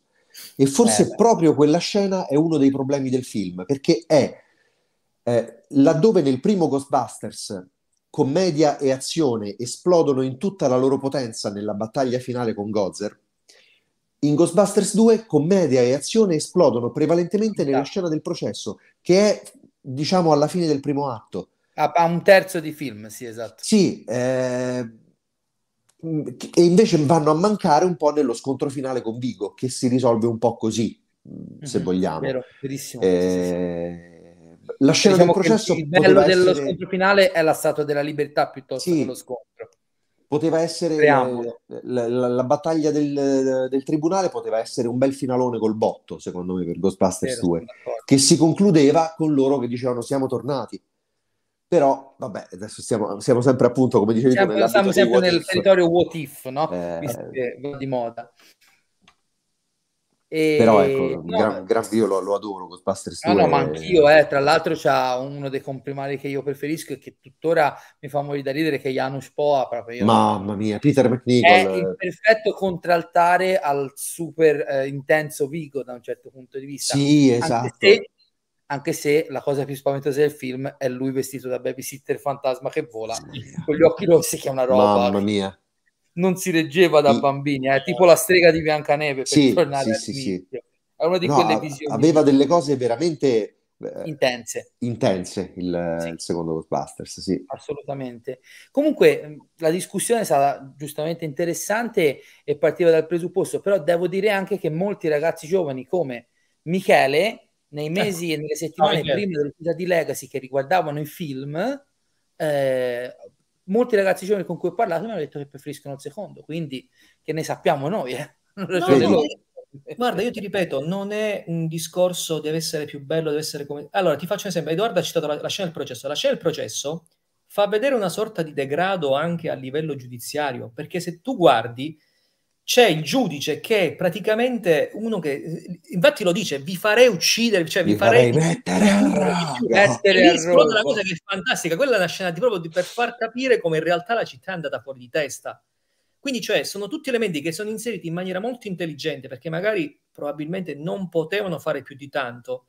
Lo stesso inizio che dicevo prima secondo me ti fa capire che secondo me era cominciato il periodo in cui le case di produzione cominciavano a pensare al merchandising, al marketing, quindi bisogna eh. fare questo, bisogna fare quest'altro. accontentare un po' a destra e a mano. Esatto, quella melma che esce fuori è un messaggio per dire, oh ragazzi, ce l'hanno imposta, ve la faccio vedere subito così ci facciamo il pensiero. Sì, è chiaro. È vero. Il fatto che loro escono Benissimo. fuori e si stanno per ammazzare, c'è la battuta di ci saremmo uccisi. Cioè c'è tutto sì. il contesto che sta influenzando negativamente loro da quel punto di vista la scelta anche della Statua Libertà simbolicamente è un modo per dire ricordatevi comunque che, che città siamo, che do, città esatto. dovremmo essere. Quindi ti ripeto, la, la, l'accoglienza. Poi, un che di buono, un che di degno, un che di puro. Esatto, esatto. quindi cioè, c'è tutto un discorso che è più sottile magari rispetto al primo, è meno lanciato così in maniera evidente, però lascia lascia proprio la... Cioè, la per me la scena surreale è quando lui si esce e c'è l'autobus che lo guida Slimer, ragazzi, c'è quella scena lì. Oh, sei che... È da ridere solo a vedere, perché come ti è venuto in mente che arriva... Cioè, non sanno dove mettere Slimer, sta guidando l'autobus. Cioè, poi non è che non ci sale, ci sale. No, sì, ci sale, quella è la cosa che fa morire, perché poi okay. Mi chiedo chi ti ha dato la patente. E poi, per esempio, la scena della cattura del... Mm, io sono convinto, guardando il film, che c'è un'improvvisazione di Bill Murray, perché lui, dopo che sparano la prima volta fa quella specie di urlo e poi si mette a ridere. Ah, secondo me, cioè, quelle, ah, quelle rumori che ti rimangono nella testa. Secondo no? me li si erano divertiti tutti e tre, si guardano e sono contenti come dei ragazzi. Quindi sì, ci sono delle cose che vanno... come uno sfogo Hanno, si, si, notano un po' bisogna stare più attenti su alcune cose ma secondo me il secondo ripeto non è un film che assolutamente va visto come un film minore chiaro certo. poi tutti i film hanno problemi nella realizzazione quindi ne sappiamo anzi, qualcosa. Anzi, no, perché? anzi, c'è da dire che spesso e volentieri le lavorazioni più tribolate sono quelle che portano ai grandi film. Basti pensare sì. al Padrino, Apocalypse Now, sì, insomma, esatto. per, per, fare i nomi più, più celebri. Ecco. Sì. Resta il fatto che Ghostbusters 2 ha questo riscontro mezzo e mezzo e fa cadere la saga cinematografica in un limbo che sembrava infinito ho già anticipato prima, c'è stato un momento all'inizio del ventunesimo secolo in cui Remis si avvicina al Stupnitsky, come si chiamavano? Eisenberg e Stupnitsky, come sì. si chiamavano? Sì. i due scrittori di The Office, dirige anche alcune puntate della serie, sembrava che qualcosa potesse avvenire con una formazione più giovane che subentrava, poi non se ne è fatto di niente, poi ahimè sappiamo che Harold Remis ci ha lasciato e ne parliamo dopo in, in, parlando di Legacy. Io volevo fare il, il bravo stasera, però viste le premesse, arriviamo all'infausto anno 2016. Non fate quei visi, signori, su, su, su, vita, vita. No, io è stato un anno, io mi sono sposato nel 2016. Sì, appunto, mi ricordo. La live è finita sul matrimonio di Edoardo, evviva, evviva, evviva. Esatto. Allora, battute a parte, il Ghostbusters, Ghostbusters al femminile, film di Paul Fig, non... credo sia stata una delle esperienze cinematografiche più dolorose della mia vita. E credo che il, la becera discussione intorno al film legata solo a chi accusava di maschilismo qualcuno e chi di femminismo a oltranza gli altri abbia solo fatto male anche a quello che è il punto della questione. Qualcuno anche per, per stroncare Legacy, che per me è un grande film, ha detto, ah, quindi le quattro comiche più brave della loro generazione, come erano gli altri più quattro, i più bravi della loro, che fanno roba da Chiappa Fantasma a New York non rispetta l'originale, mentre dei bambini nei campi di grano che guidano l'atto 1 sì. Sì, esattamente. Sì, esatto, che è un ragionamento del manga, detto, no? Come esatto, si dice sì. dalle mie parti. Noi ci arriviamo ai, cam- ai campi di grano. Perché intanto, secondo me, è il problema delle comiche. Io adoro il Saturday Night Live, anche se non è più quello di una volta. Adoravo Leslie Jones, adoravo Kane McKinnon, eh, Melissa McCarthy, un po' meno in realtà, è sempre stato un po' sulle palle, ma vabbè, sorvoliamo. E, e la mitica, aiutatemi, non mi viene la quarta, Kristen Wiig. Le adoravo da, da, da, dalle loro esperienze televisive e cinematografiche. Paul Fig ha sempre fatto delle commedie che mi hanno abbastanza divertito. E niente, io ho avuto un rigetto totale per quel film e forse all'inizio non ho, non, non ho, saputo neanche dirlo io il motivo. Probabilmente il primo è stato un distacco emotivo. Poi anche quello di vederlo, che l'ho visto al massimo un paio di volte, una delle quali in originale per vedere se cambiava qualcosa. No. no. io l'ho capito qual era il crimine che quel film perpetrava alla mia anima di appassionato, ovvero di riportare dopo 17 anni al cinema i Ghostbusters comunque il franchise in un mondo dove non esistevano i miei Ghostbusters. E anzi, quei grandi attori che per me sono icone, al di là del busto uh, di cartongesso, perché pare di cartongesso quel busto che dovrebbe essere di bronzo e di Egon, me li metti nel film quasi come sberleffo, seppur partecipato e poco is- ispirato, in dei cameo che sembrano quasi ridicolizzarli icone decadute. Io ho capito che il problema, al di là del fatto che il film mi fanno dire due cose del film, Chris Hemsworth, che però sì. potrebbe appartenere a qualsiasi film comico degli ultimi 15 anni di cinema italiano e eh, americano, scusate, e la battuta di Andy Garcia sul sindaco dello squalo, per cui vale la stessa cosa, che può essere presa in qualsiasi film di Seth Rogen o di eh, Jonah Hill o di Judd Apatow, il regista. Il problema è che io vado al cinema dopo 17 anni e il mondo dei Ghostbusters non ha mai avuto i Ghostbusters. Ed è quello che secondo me distrugge e, e dico, uso una parola forte, mi fa detestare, odiare quel film. Aprite le danze, signori. Parti tu, Vado io? allora, eh, sarò brevissimo, un, proprio un velocissimo cenno storico. Uh, allora, dopo sul set di Ricomincio da capo si ruppe l'amicizia pluridecennale fra Harold Remis e Bill Murray, cosa per la quale Remis ha sofferto come un cane per tutta la vita e è, Bill Murray si è riconciliato quando ormai era praticamente troppo tardi, poco prima che lui ci lasciasse.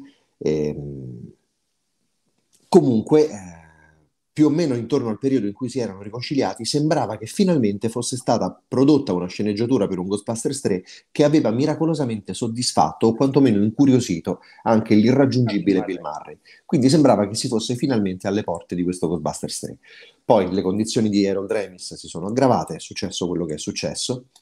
Um, uh, Ivan Reitman ha detto io senza Harold non me la sento di dirigere il film, mi, per un eventuale nuovo capitolo mi vedrete soltanto in veste di produttore, lo stesso ha fatto Dan Aykroyd. Marray intanto era per altri lidi. eh, se non che eh, dal, da, vi ricordate il Sony Hack? Eh, quando Quello la delle Corea, mail di Amy Pascal, certo. la, esattamente. Eh, Amy Pascal, la produttrice, tra l'altro coproduttrice di Spider-Man. Spider-Man No Way ehm, Home, certo. Eh, grande amica del regista del reboot, eh, fissata con i reboot al femminile, eh, le fu impedito per il rotto della cuffia di fare Spider-Woman, eh, ma non la Spider-Woman dei fumetti, una versione femminile di Peter Parker voleva fare lei. Eh, in una mail, eh, di, non dico che in quella mail c'era scritto meno male che si è levato dalle balle Remis, così possiamo fare mm. quello che ci pare, ma poco ci mancava. Esatto. E, e così ha deciso di, di, affidare il nuovo film di Ghostbusters al suo amico, eh, il quale come prima dichiarazione disse figo, sono felicissimo di fare Ghostbusters, però sarà un film mio, non voglio fare sequel, non voglio fare non voglio agganciarmi a nulla di quello che c'è già stato prima, voglio fare una cosa nuova. Ok, a proposito encomiabile, però mi fai la cortesia di togliere quel logo, allora, perché non è Ghostbusters. Sono vent'anni che i fan di tutto il mondo implorano un sequel e tu mi fai un reboot, una cosa che va a cancellare quello che c'è stato prima, che peraltro è un cult del, de, della storia del cinema. Eh, no, hai già, hai già proprio preso una toppa. Usiamola la parola. Un capolavoro, esatto hai già preso proprio una toppa eh, apocalittica, mefistofelica. Ha dimostrato, come dicevi tu, un, uh, una mancanza di rispetto al limite dello sberleffo per la mitologia di Ghostbusters. E tutto questo dal punto di vista emotivo. Da un punto di vista proprio.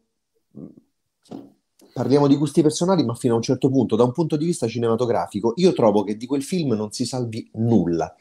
La fotografia sembra diretta da Duccio Patanè apri tutto, smarmè, non c'è un'ombra in quel film, non c'è un'ombra, è tutto fluo, tutto acceso, gli effetti visivi sembrano quelli di Scooby-Doo sotto acidi, mm, pessimi acidi, peraltro. Eh, loro quattro sono delle macchiette. Le prime persone, cioè, eh, ma a te non è piaciuto perché sei sessista, sei maschilista. Le prime persone a, a doversi incazzare per quelle interpretazioni, secondo me, sono le donne.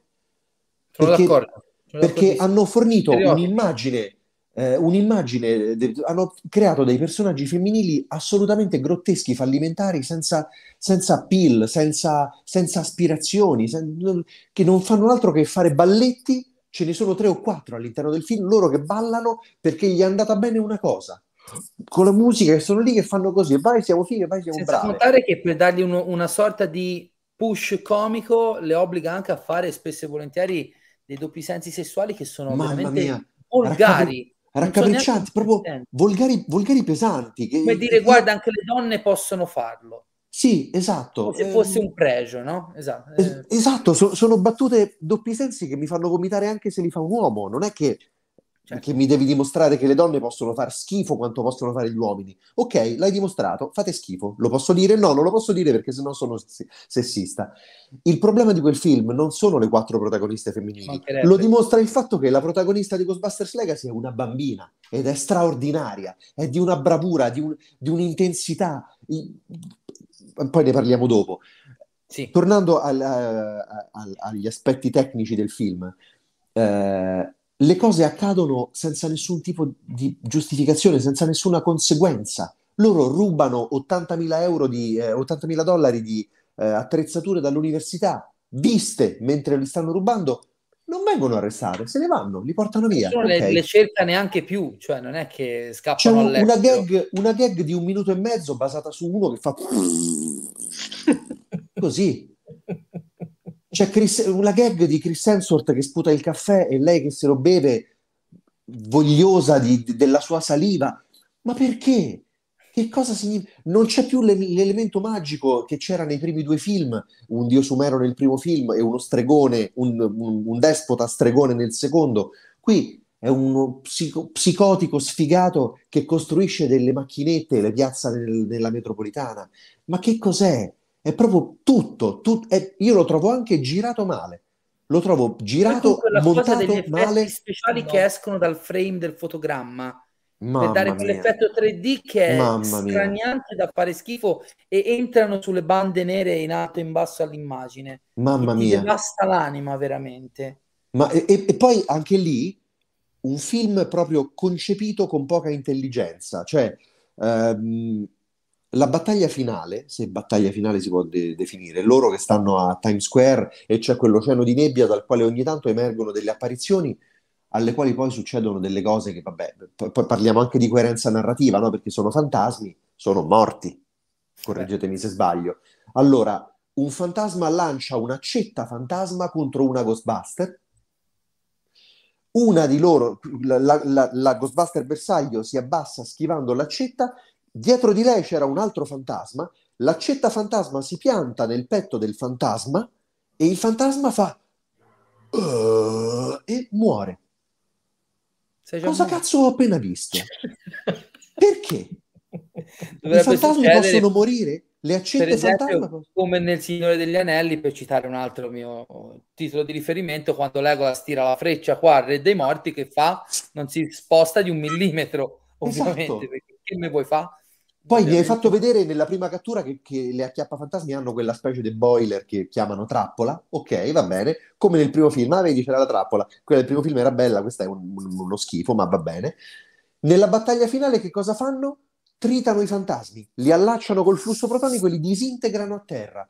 Ok, e allora la trappola a che cacchio serve? Perché la, cioè, non c'è coerenza. E poi tornando al, all'oceano di nebbia, da, sai perché la battaglia finale è, fa, a, a, è fatta in quel modo? Perché loro nella, nel progetto originario da sceneggiatura dovevano avere 300 comparse fantasmi delle varie epoche della storia americana, anche un'idea interessante. Un'idea decente. Con le scenografie che modificano intorno a Times Square, a un certo punto c'era locale dei taxi driver, quindi anni 70 e Esatto, dettagli. e infatti la Times Square... Tutta... Esatto. Se non che, che cosa, loro si erano tanto vantati no, perché noi avremmo effetti pratici. Quali erano questi effetti pratici? Che queste comparse avevano le strisce a LED addosso in modo che la lucentezza non gliela dovevano aggiungere in CGI, ma erano già loro che facevano luce. Ma attenzione, le strisce a LED che cosa devi fare? Le devi rimuovere digitalmente perché se no arrivano questi con le, luci, con le lampadine addosso. Eh, la, lo studio di effetti visivi che doveva occuparsi di questa cosa ha visto queste, questi shot con 300 comparse con ognuna delle quali aveva addosso... anche per fior di soldi? Esatto, ognuna di queste 300 comparse aveva addosso 700-800 luci a LED da rimuovere, loro hanno detto molto bene, e noi possiamo sicuramente rimuoverlo, soltanto le rimozioni del LED vi costano intorno ai, non so, 200-300 mila dollari e ci vuole un anno per farle. Ah, ok, nebbia, nebbia, escono fuori due per volta, a posto. Cioè, capito?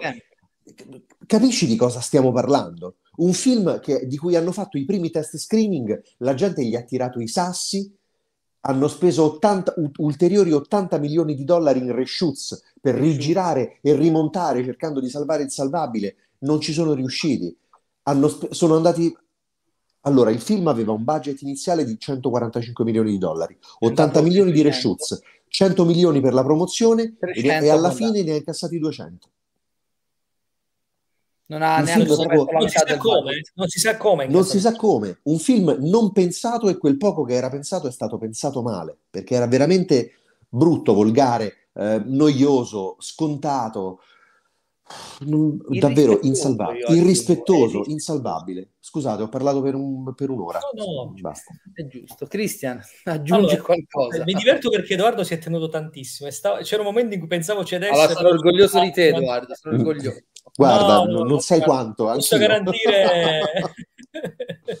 Tra l'altro mi ricordo che una volta eravamo a Romix, gli chiesero ma cosa ne pensa di questo film che stanno girando? E Edoardo già che si informava, ci, mi ricordo ne parla, neanche a, a farla apposta stavamo, avevamo finito di parlare 5 minuti prima, Edoardo diceva, beh valuteremo.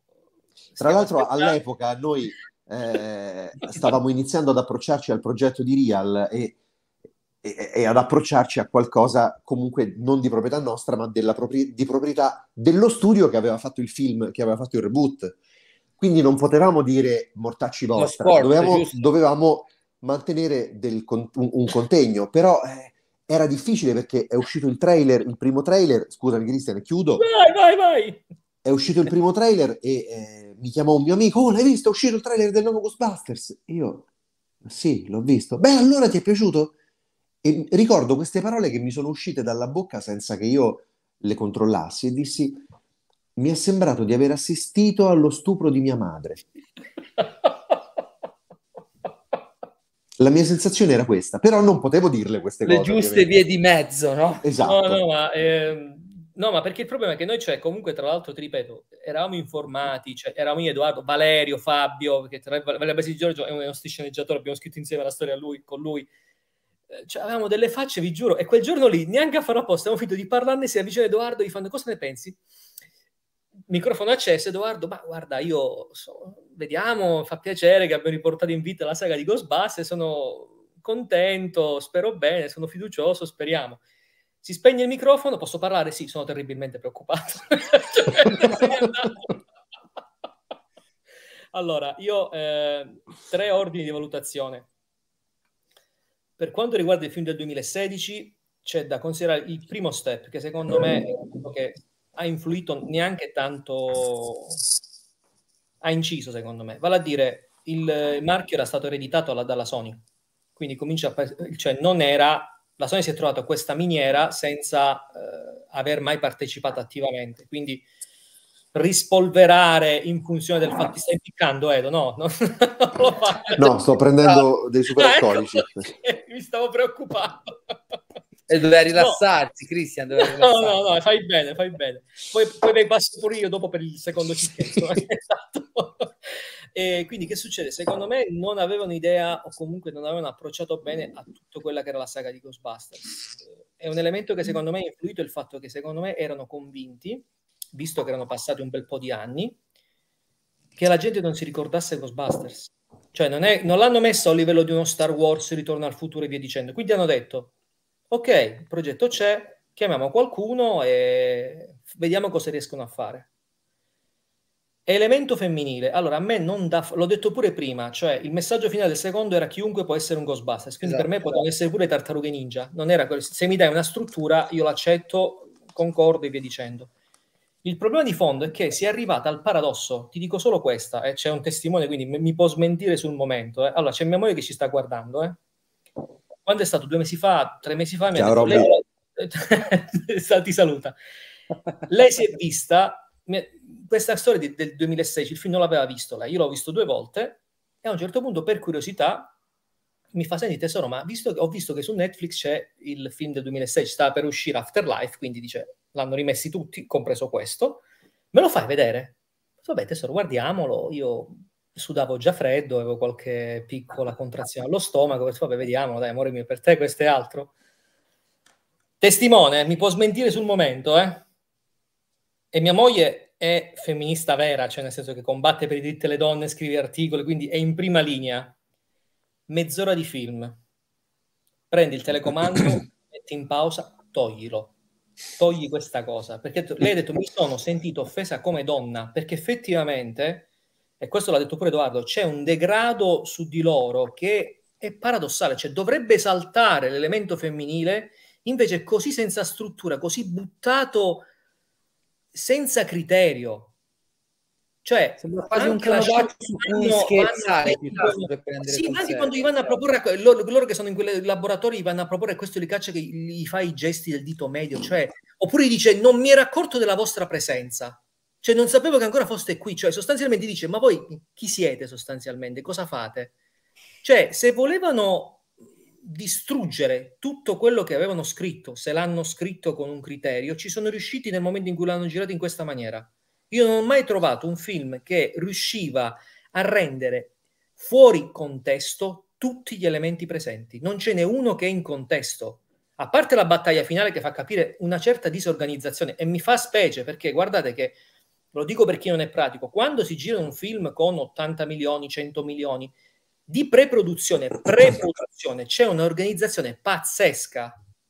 Come questo poi arrivi a far saltare un film che non sanno nemmeno loro come hanno girato la battaglia devono, e quelli degli effetti speciali dicono guardate, non va bene, ci vorrà un anno. Quando di fatto solitamente c'è il supervisor lì presente sul set, cioè che dice guardate però questo magari anche no niente, cioè totalmente buttato lì.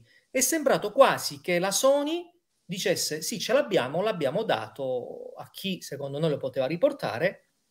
Hanno tenuto il marchio, tra l'altro mi ricordo la scena fantastica, hanno detto abbiamo fatto un restyling del marchio. Cioè avevano ridotto i 2, 2 mm, cos'era 2 mm Edo? Sì, la, questo restyling, la, cioè, Io non so quanto l'hanno pagato, ma vi giuro sono soldi rubati. Cioè, non, non è possibile. E in più, ripeto, e questo è l'elemento che voglio porre anche a voi. Se dovessero collocarlo, voi, fra reboot, sequel o universo parallelo, come lo mettete? Perché l'universo parallelo ne potremmo pure parlare. Io il reboot, mi ricordo che anche la Sony non sapeva come promuoverlo a un certo punto. Non può essere un reboot perché loro no, sono le prime Ghostbusters della storia di New York e del mondo, quindi un reboot implica che eh, vivano nello stesso universo di Ray, Winston, esatto. Egon e, e, Peter, quindi non è un reboot, è una rivisitazione, un remake, no, vogliamo dire? No. no, perché non è un remake, è un universo parallelo alla multiverso. Ti ricordi, ti ricordi il, il, primo trailer? Esatto, io parto da lì, parto lì, Edo. Qua, cioè, 30 anni fa, 4... Cioè, tu mi stai fa, dicendo quattro scienziati salvarono New York. Esatto. Primo cioè... non erano quattro scienziati, erano tre scienziati e un dipendente. Esatto. Hai, hai, già toppato, cioè, capito? Hai, la, no, la no, ma questo per capire che secondo me del trailer hai già sbagliato. Cazzo. L'unica spiegazione possibile che mi sono riuscito a dare, e non so nemmeno se sia quella giusta, è che questi della produzione hanno visto il girato, col primo giro si sono fatti idea. Quando hanno visto il prodotto finito, hanno fatto, ma eh, e adesso come lo promuoviamo? Perché promuovere, cioè, non è uno scherzo. Queste cose qui in America vengono studiate a tavolino anche dal, eh. dall'ufficio pubblicitario non hai detto costa quasi più la promozione del film a questo punto. No, no, ma ti dico di più. Quando sono stati fatti i reshots, io sono sicurissimo che hanno dovuto richiamare i tre attori. Sicuramente. Cioè, li hanno messi dopo. Ecco perché tu li vedi fuori con perché non sapevano che cosa, non li volevano secondo me all'inizio, poi se li sono ritrovati, vabbè mettiamoli così, mettiamo un, un, un collegamento eh, e lì come dice giustamente Edoardo li metti in una maniera tale che li offendi, mortifichi tutto quello che è stato fatto prima e ripeto, o non hai conoscenza proprio del cinema o non te ne può fregare di meno, perché cioè quello è il messaggio che passa. Non c'è nulla di rispettoso, ma soprattutto nulla che voglia prendere in considerazione un'eventuale costruzione di un nuovo universo di Ghostbusters. Cioè, non, non, non, c'è nulla. Io non. Cioè, anche, anche, i film più odiati che sono spin-off e via dicendo, comunque tengono presente degli elementi base. Qui non c'è nessun elemento base, a parte che, cioè, vedere quella casa all'inizio che è messa lì in mezzo a New York, in mezzo al nulla dei grattacieli, già ti comincia esatto. a livello scenografico, ma scusate, no, però dai, se cominciamo così, e siamo al primo secondo, cioè fra 20 minuti faccio veramente male. Non, non, lo so, io non, non, riuscivo veramente a trovare un, una connessione, un, un, un, minimo di giustificazione logica, perché ripeto, i film si fanno sempre con dei principi chiari e tenendo presente il concetto di forma e funzione, dalle inquadrature allo studio, ai personaggi, alle battute, ai tempi comici. Perché capisco benissimo che non era più il tempo del Saturday Night Live, come dicevi tu, perché ormai la comicità americana era andata più verso scary movie, quel tipo di comicità che tendeva al volgare. Sì, Però ragazzi, non siamo nemmeno lì, non siamo nemmeno... Cioè, scary movie da premio Oscar come comicità. Oh, non c'è paragone. Cioè, lì è una totale cioè, sembra quasi che gente che è stata chiamata per strada, lo vuoi girare un film? Dai, ti do 80 milioni, dai, vieni che giri. Ma veramente? E noi dove eravamo, Gri? Porca non fare così, eh, non provocare, che già io e mi sto contenendo pure io, lo sai, perché lo sai cosa ci ma... sono ci sono dei vocali nostri che sono censurati. Eh, vabbè, ma no, io, io, ho una foto di un amico che è intervenuto nei commenti, ma il suo commento me lo tengo per dopo, eh, al The Space in cui butta nel cestino la rivista con loro in copertina per farci capire. Sono sentimenti che condividiamo. Te la mando, te la mando, ce l'ho, ce l'ho su, sul mio album fotografico del telefono, giuro che te la mando. Grande. Aggiungere Però, altro secondo me è superfluo è superfluo perché cioè, è un film che non, non, si sa nemmeno se si può definire. Non voglio essere cattivo, eh, ti giuro, mi sto cercando di, Contenere. Però non posso definirlo nemmeno, vi sono minuti buttati, pellicola rovinata, eh, risorse sfruttate male, perché poi questo è il principio, quella è una cosa che molta gente pensa che sia facile. Girare un film non è facile, girare un film significa mettere insieme tutti gli elementi, equilibrarli, saperli indirizzare e dargli un'idea chiara di dove si vuole andare a parare. Certo. Ti ripeto, io studio ancora il film di Ghostbusters perché ritengo che già dalla creazione, ma già dalla prima stesura di Aykroyd, ci fosse un'idea chiara di dove si voleva andare. E nonostante ci siano state delle riscritture molto forti, perché poi da che doveva essere ambientato ogni squarci temporale, da che l'unità di Ghostbusters era una delle unità, mentre invece poi lì il film originale è la prima che nasce, ti fa vedere come nasce, c'è tutto un discorso chiaro, dove io poi aggiungo o asciugo a secondo delle necessità, e anche durante le riprese. Qui, giuro, sembra gente che si alza la mattina, che facciamo oggi? Dai, chi, chi ammazziamo? Cioè, non lo so, veramente, non, non, non, è un insulto anche per quel, quello che è costato, perché poi ti rendi conto che ci giri 7-8 film a basso, a basso costo molto più utili. Certo. L'unico elemento positivo del film, e questo ormai è assodato, è che la reazione della fan base di Ghostbusters è stata tale che la Sony a un certo punto ha detto ferma. Allora, ripensiamo la cosa. No, no, ma ancora ci sono. Allora il marchio tira ancora. Ancora tira ancora. No, ma tira talmente tanto sono, che siamo riusciti. tutto, Edo, si ricordano tutto. Esatto. Perché, cioè, glielo sono andata a dire in faccia, si ricordano tutto allora. Ferma tutto, qui abbiamo fatto un errore di valutazione. E, e arriviamo a questo punto, mi attacco. Meno male che il cognome Reitman rientra alla, alla base. E allora io eh, ho visto iniziare Jason Reitman come regista. Ho, guardavo prima se lo trovavo al volo, ma non lo trovo perché, come vedete, qui è un delirio. Ma ho il, la edizione di DVD del suo esordio, Thank You for Smoking, che già all'epoca mi, piaciuto tan- mi era piaciuto tantissimo poi si era affermato con Juno. Purtroppo i suoi film successivi hanno avuto distribuzione altalenante in Italia, ogni, ogni, tanto direttamente in un video, altre volte in sala. È Tully con Charlize Theron, che mi piace tantissimo, tra l'altro. Sì. Diciamo, Jason Reitman, che ricordiamo, eh, aveva anche un cameo da bambino nel secondo film dei Ghostbusters, anche nel primo, ma è stato tagliato ed è stato ripristinato in Ghostbusters Afterlife. Poi dopo te lo dico. Vero, verissimo. dopo ne parliamo. Decide di prendere le chiavi della Ecto, come ha detto lui, della Ecto 1 da, dalle tasche del papà e arriviamo insperato, dico io, perché io pensavo che dopo il 2016 eh, non avremmo visto per molto. molto tempo i Ghostbusters sul grande schermo. Questo filmino qua, e ora mi dovete dare questi 5 minuti per spiegarvi dal mio punto di vista, poi mi darete il vostro, perché è un film straordinario, un film che io ho visto quattro volte in una settimana con quattro gruppi di persone diverse, fra cui i compagni d'asilo e altre, e ogni volta che si sono accese le luci il gruppo era in lacrime. Che non è tutto il punto del film, perché io mi arrabbio anche con chi dice, eh, sai, il fanservice, è il...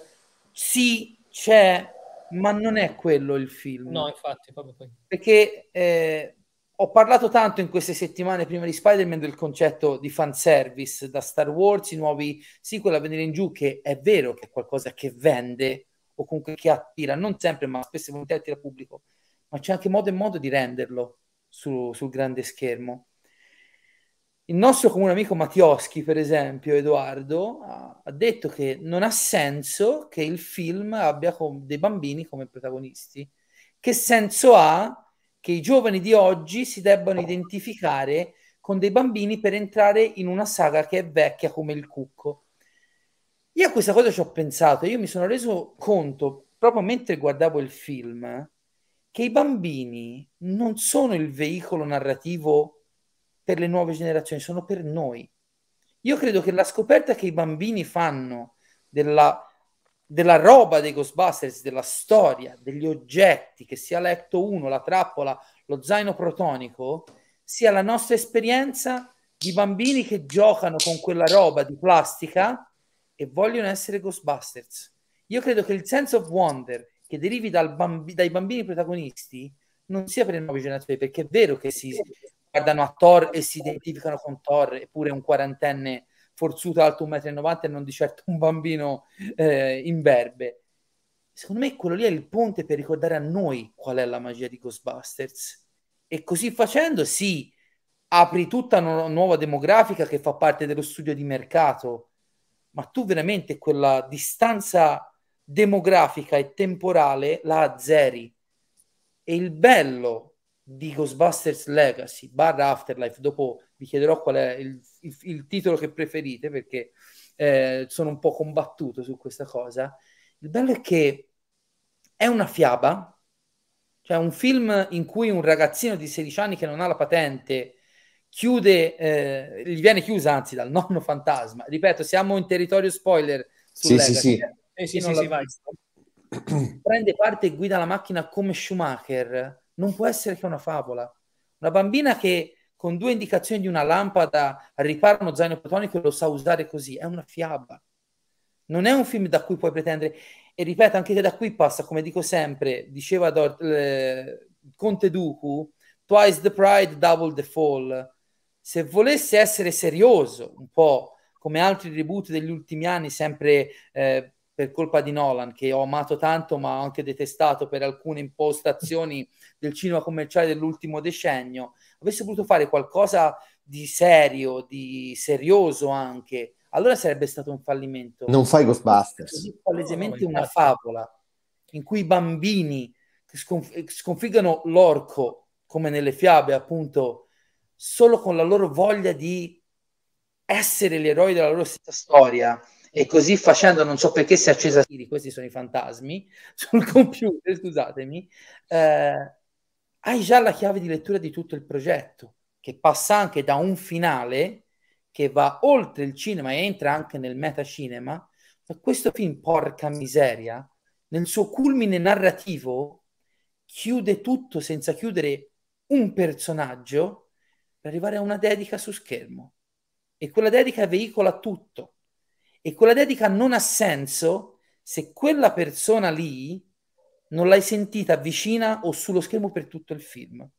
E io penso che Egon nel film sia tanto intenso quando è una cazzo di lampada che quando lo si vede, per me inaspettatamente all'inizio. Sì, anche per me. Sì, sì, sì. io, guarda, dopo lo, recu- lo recuperiamo così eh, il mio amico, quello del, della rivista Nel Cestino, Filippo, che dopo a questa domanda per voi aveva detto, secondo me fanno Igon fantasma. E io, mi piacerebbe, però con la figlia è comunque morto da pochi anni.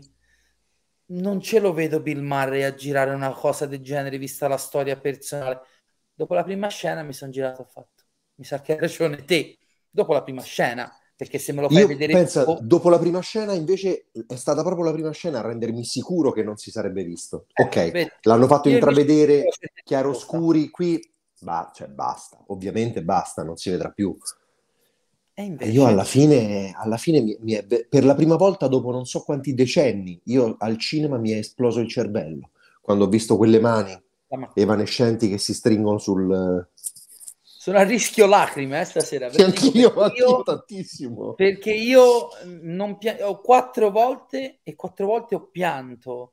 Anch'io, come una fontana. E ti dico, perdonami Beh, se entro a gamba tesa sul, sul tuo intervento, entro a gamba tesa anche perché dopo quello che hai detto tu, io taccio perché hai detto per filo e per segno tutto quello che penso io di questo film. Dico questa cosa proprio brevissima. Eh, quando appare Egon, io non so se ci hai fatto caso a questa cosa. Tutti e tre i vecchi gli dicono una cosa. Peter mm-hmm. gli dice: Ero sicuro che ti saresti fatto vedere. Ray gli dice: Non ho avuto fede in te, perdonami. Winston gli dice: Avrei dovuto chiamarti, mi manchi, amico mio. L'unico verso il quale Egon non si volta è Peter. Peter, lo so. Peter gli dice una cosa e Egon continua a guardare davanti. Ray so. gli parla, Egon si gira e gli sorride. Egon gli, eh, Winston gli dice la sua cosa e Egon annuisce. Peter lo ignora e io credo, ma queste sono che supposizioni, no?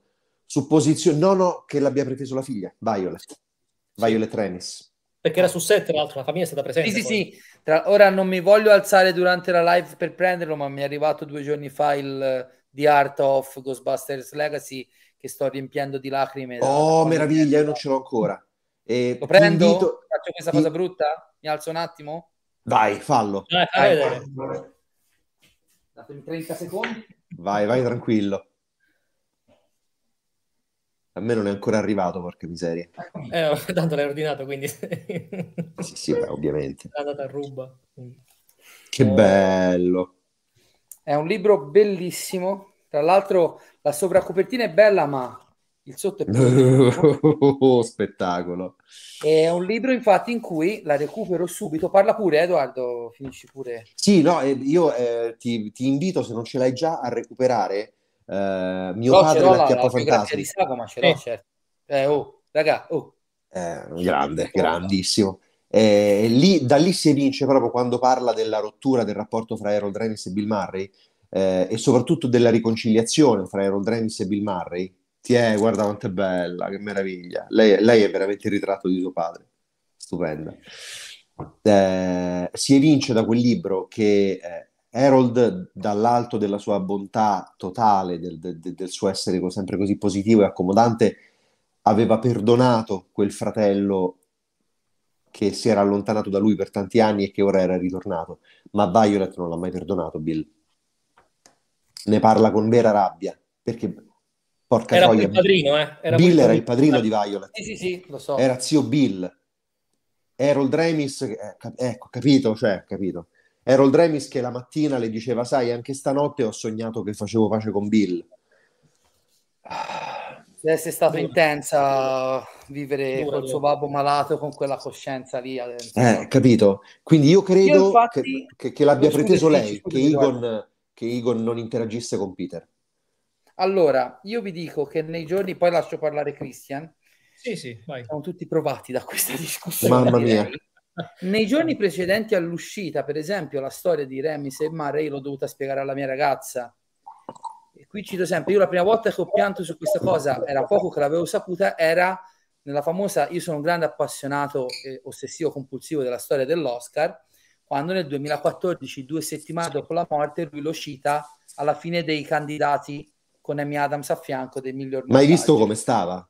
Hai visto no, come stava? Piccolo inciso, eh, è una violazione dell'etichetta che per gli Oscar è gravissima. È gravissima, cioè, esatto. Cioè, dopo, secondo esatto. me dietro le quinte lo hanno fatto nero perché non si devono permettere, c'è un'etichetta Infatti lui fa, chiedo scusa gentleman per questa cosa. Perché lo sa. E sì, c'è proprio quel viso come dire sì, l'ho fatta la cazzata, l'ho fatta una cazzata. Un, cioè, scarmigliato. Eh, sembrava più vecchio, era il 2014, sembrava più, più vecchio, vecchio lì che in Afterlife. Vero Verissimo. Era distrutto, era distrutto.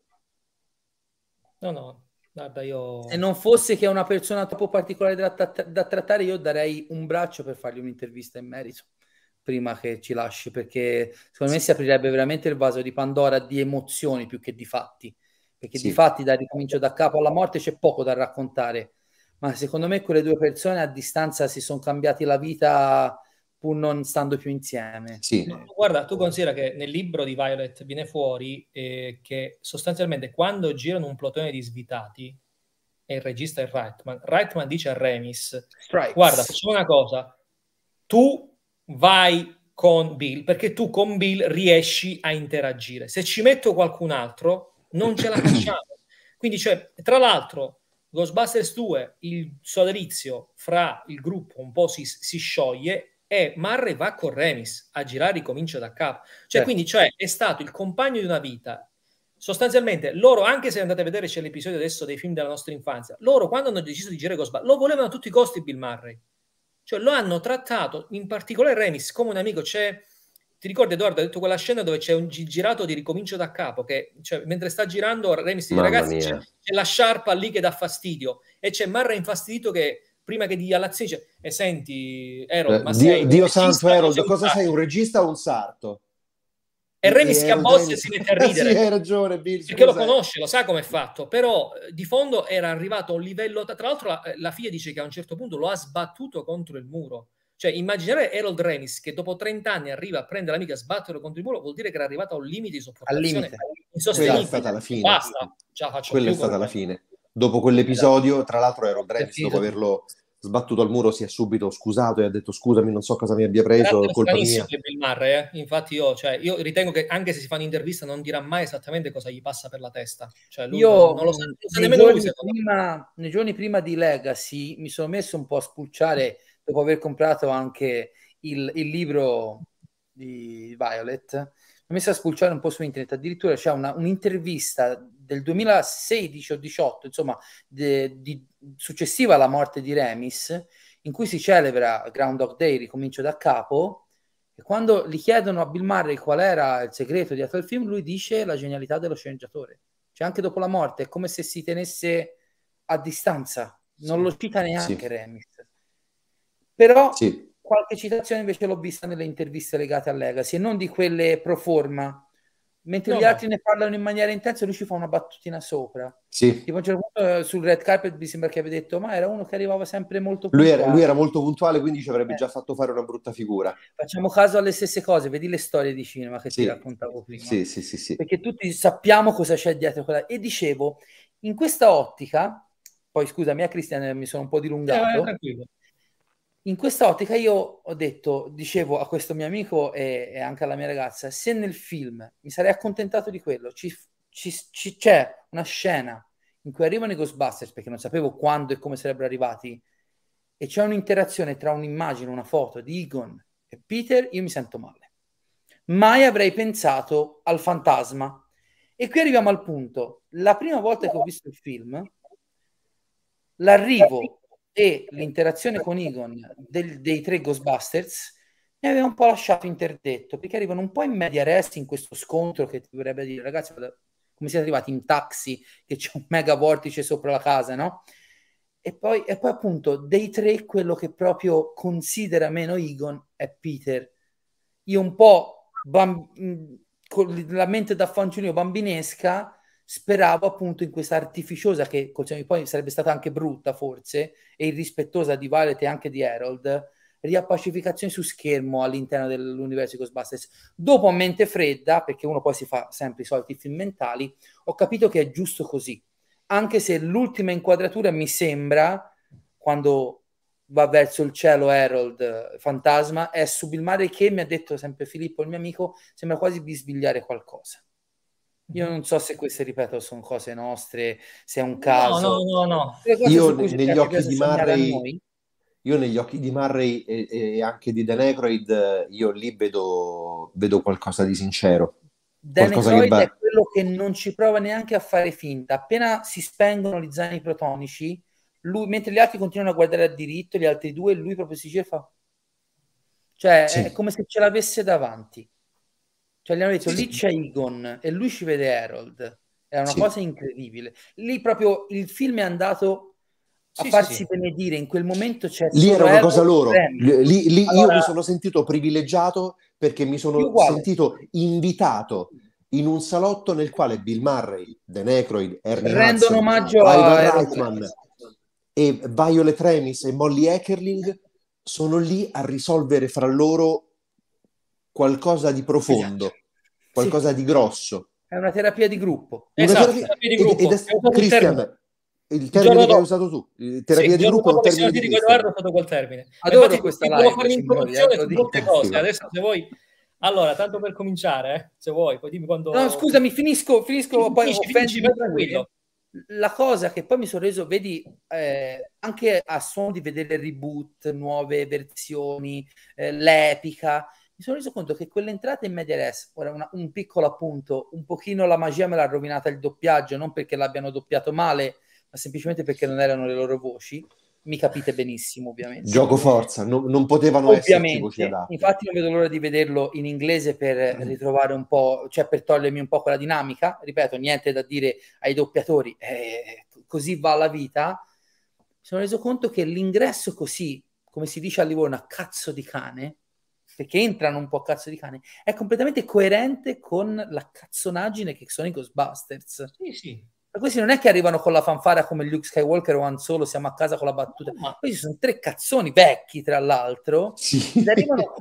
e fondamentalmente fanno poco perché alla fine è il personaggio di Finn Wolfhard ad avere l'idea di colpire con sì. con lo zaino protonico, con il flusso, i generatori. Il generatore per attivare tutto, sì. È chiaro, arrivano e danno una mano, ma è più psicologica forse che, che nei fatti, no?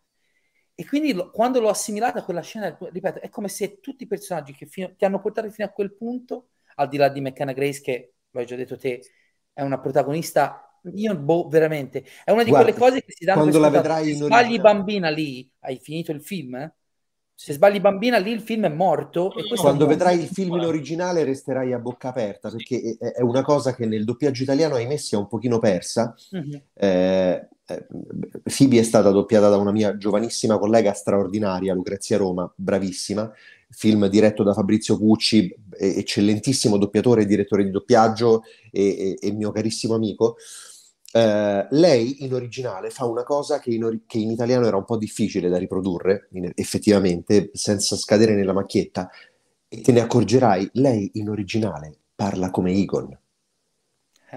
lei, bambina di 12 anni, è riuscita a trovare un modo di, di impostare la voce e di dire le cose dritte, come la diceva Ligon del primo film, tra l'altro, non Ligon sornione e, e simpatico del secondo, Ligon alienato, completamente del pazzo primo. del primo film. Lei, lei, è impressionante, sono, io quando l'ho visto in lingua originale all'anteprima ci sono state un paio di scene in cui non accadeva niente di particolare, c'era semplicemente lei che diceva una battuta, io mi sono commosso, perché il vero effetto speciale di Ghostbusters Afterlife è McKenna Grace, la CGI bellissima con cui ci, ci fanno vedere, ci, ci, riportano in vita Egon, meraviglioso. Quello che riporta veramente in vita Egon è McKenna Grace. È lei, lei è Egon. Alla fine. È come se Scusami. ci fosse. Anche grazie, così parla eh, finalmente Christian, perdonaci, al ritorno in pompa magna di quella colonna sonora che eh, ha del miracoloso. Sì, sì. Me la Guarda. sento ogni giorno. Sì. Eh, Rob, Rob Simon, scusa Griff, faccio un, vai, vai, un brevissimo inciso sulla colonna sonora. Eh, alla mia prima visione ho detto, vabbè, ma cioè, hanno ripreso le musiche del primo film, cioè bravi perché così finalmente mi ridate coerenza, però sono le musiche del primo film. Ora me la sto riascoltando con attenzione. Ragazzi, no. Rob Simonsen ha ripreso i temi e le orchestrazioni del primo film, le ha mescolate con roba che è di sua purissima invenzione e se vogliamo trovare una similitudine nella colonna sonora, Rob Simmons ricorda più John Williams. Sì. Ci sono dei momenti in cui c'è da proprio il cinema, lì, il cinema, di avventura degli anni Ottanta, c'è, c'è, più, c'è più hook nella, nelle musiche anche che Ghostbusters. Della, anche per della, uno dei miei film. Una cosa proprio di ricerca che fa parte proprio dell'elemento, è un po' così, un po' Spielbergiano come alcune cose, ma quello Spielbergiano che si lega benissimo con la trama.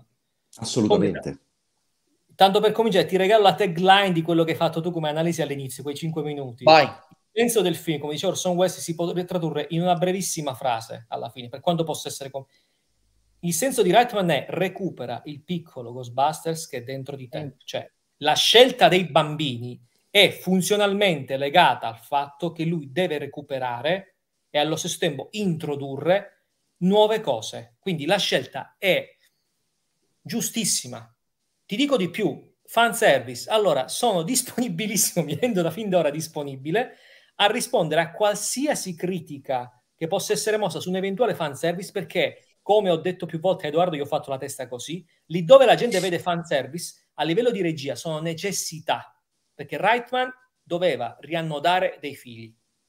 C'è un film di mezzo che rompe una catena che non è mai successo in una saga, attenzione, eh, perché non è mai arrivato un film totalmente fuori dalla saga nel 2016 c'è stato.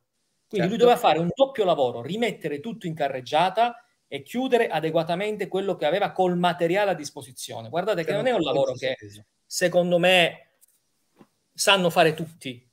E poi ti dico di più, noi eravamo, io, Edoardo, Valerio e Fabio, eravamo all'anteprima a Roma del film con sottotitoli in, in italiano, quindi l'abbiamo visto in originale, io l'ho visto due volte, quindi poi la seconda volta in italiano.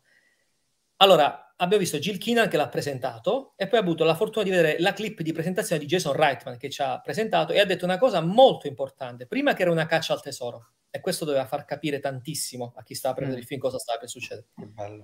La seconda, sul set di fianco a lui, per tutto il tempo, c'era il padre. Cioè, Ivan Reitman era la figura di Egon, un'altra Bravissimo. cosa che mi ha fatto Non solo di Egon, anche di Peter. Anche, anche di Peter. Di Peter sì, Dettagli giusto, delle mani erano di... Vero, vero, vero, vero, vero. Quindi cioè c'è stato un lavoro prima di riannodare, introdurre e chiudere. Guardate che sono tre cose che in un film non si fanno facilmente. Cioè, no, io non, non, capisco perché la gente vuole vedere più di quello che in realtà... Si, cioè, come se ti fossi girato un film per te e dici sì, però deve essere come lo dicevo io. Capisco, sì. però c'era un discorso anche di necessità. Lui doveva fare quello che non era riuscito a fare nel 2016 e rimanere in linea con quelle che erano i primi due film. Guardate che, anche perché c'erano quasi 40 anni di distanza, cioè dal primo. Quindi, ragazzi, c'è da recuperare a livello tecnologico, a livello di atmosfera, a livello di musica, come abbiamo detto, perché lì c'è stato fatto anche un discorso di evoluzione delle musiche, ma è sempre coerente col progetto originale. A livello di comicità, tanto per dire, le battute, se guardate le battute, hanno lo stesso ritmo dei primi due film. Chiaro, cambia il tipo di umorismo, ma ci siamo, siamo centratissimi. Assolutamente poi, vero cioè la, la, terapia di gruppo, tra l'altro anche Gozer, cioè Gozer cioè, è fantastico perché lui ha fatto una cosa, una sorta di McGuffin incredibile.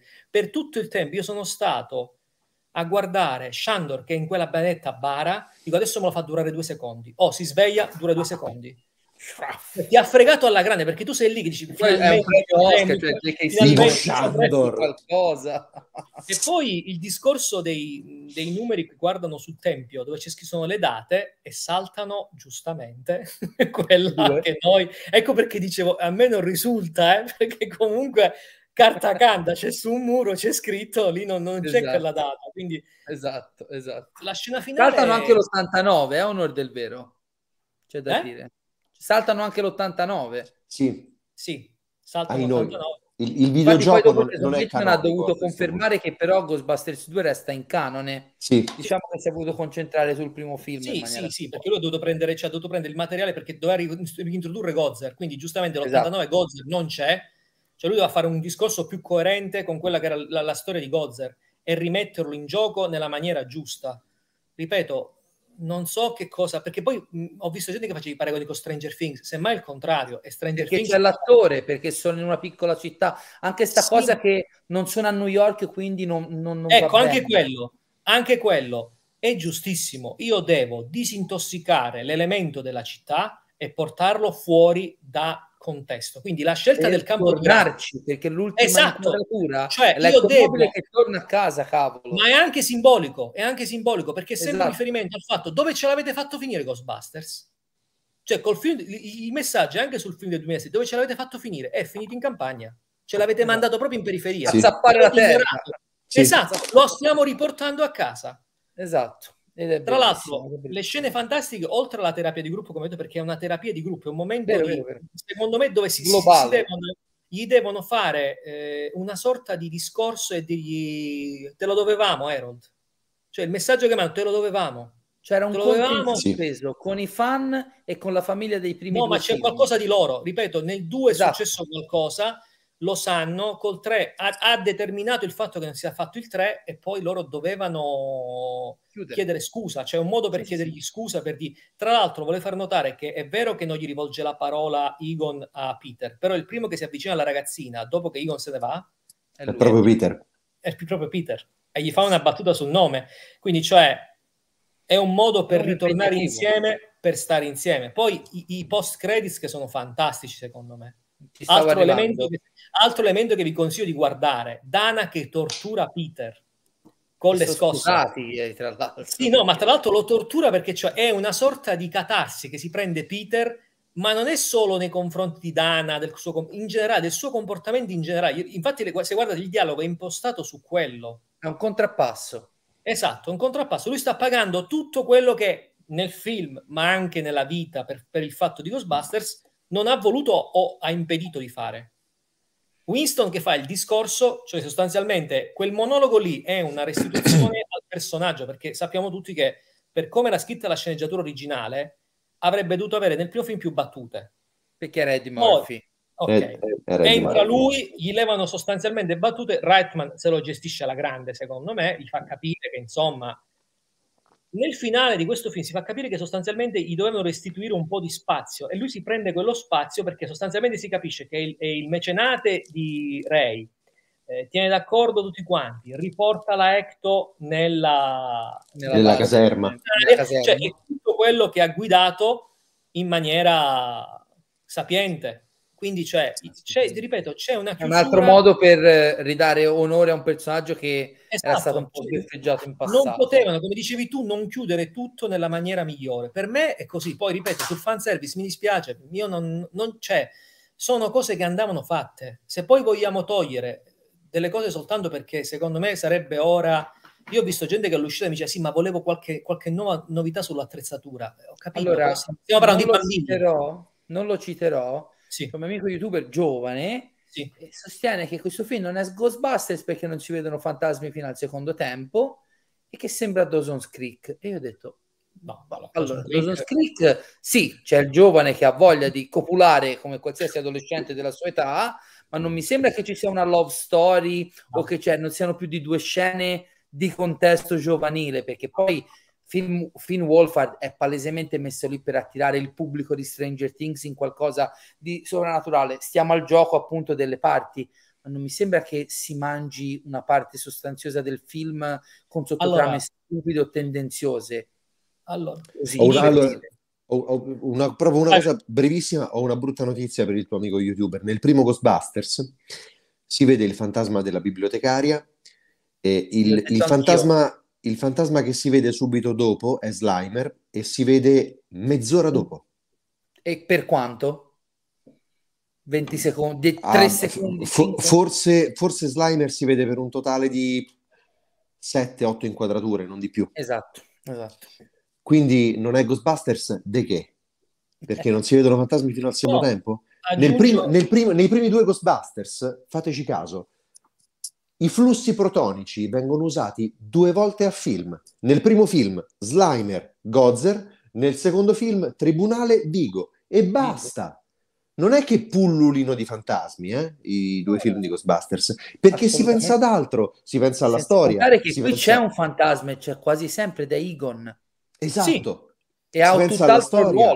No, si ma... pensa ai personaggi. Una delle cose che fece incazzare Bill Murray per Ghostbusters 2 era e, e, lo disse, mi ricordo la sua intervista, era nella sceneggiatura che io avevo, avevo accettato di girare c'erano non più di 30 shot con effetti speciali.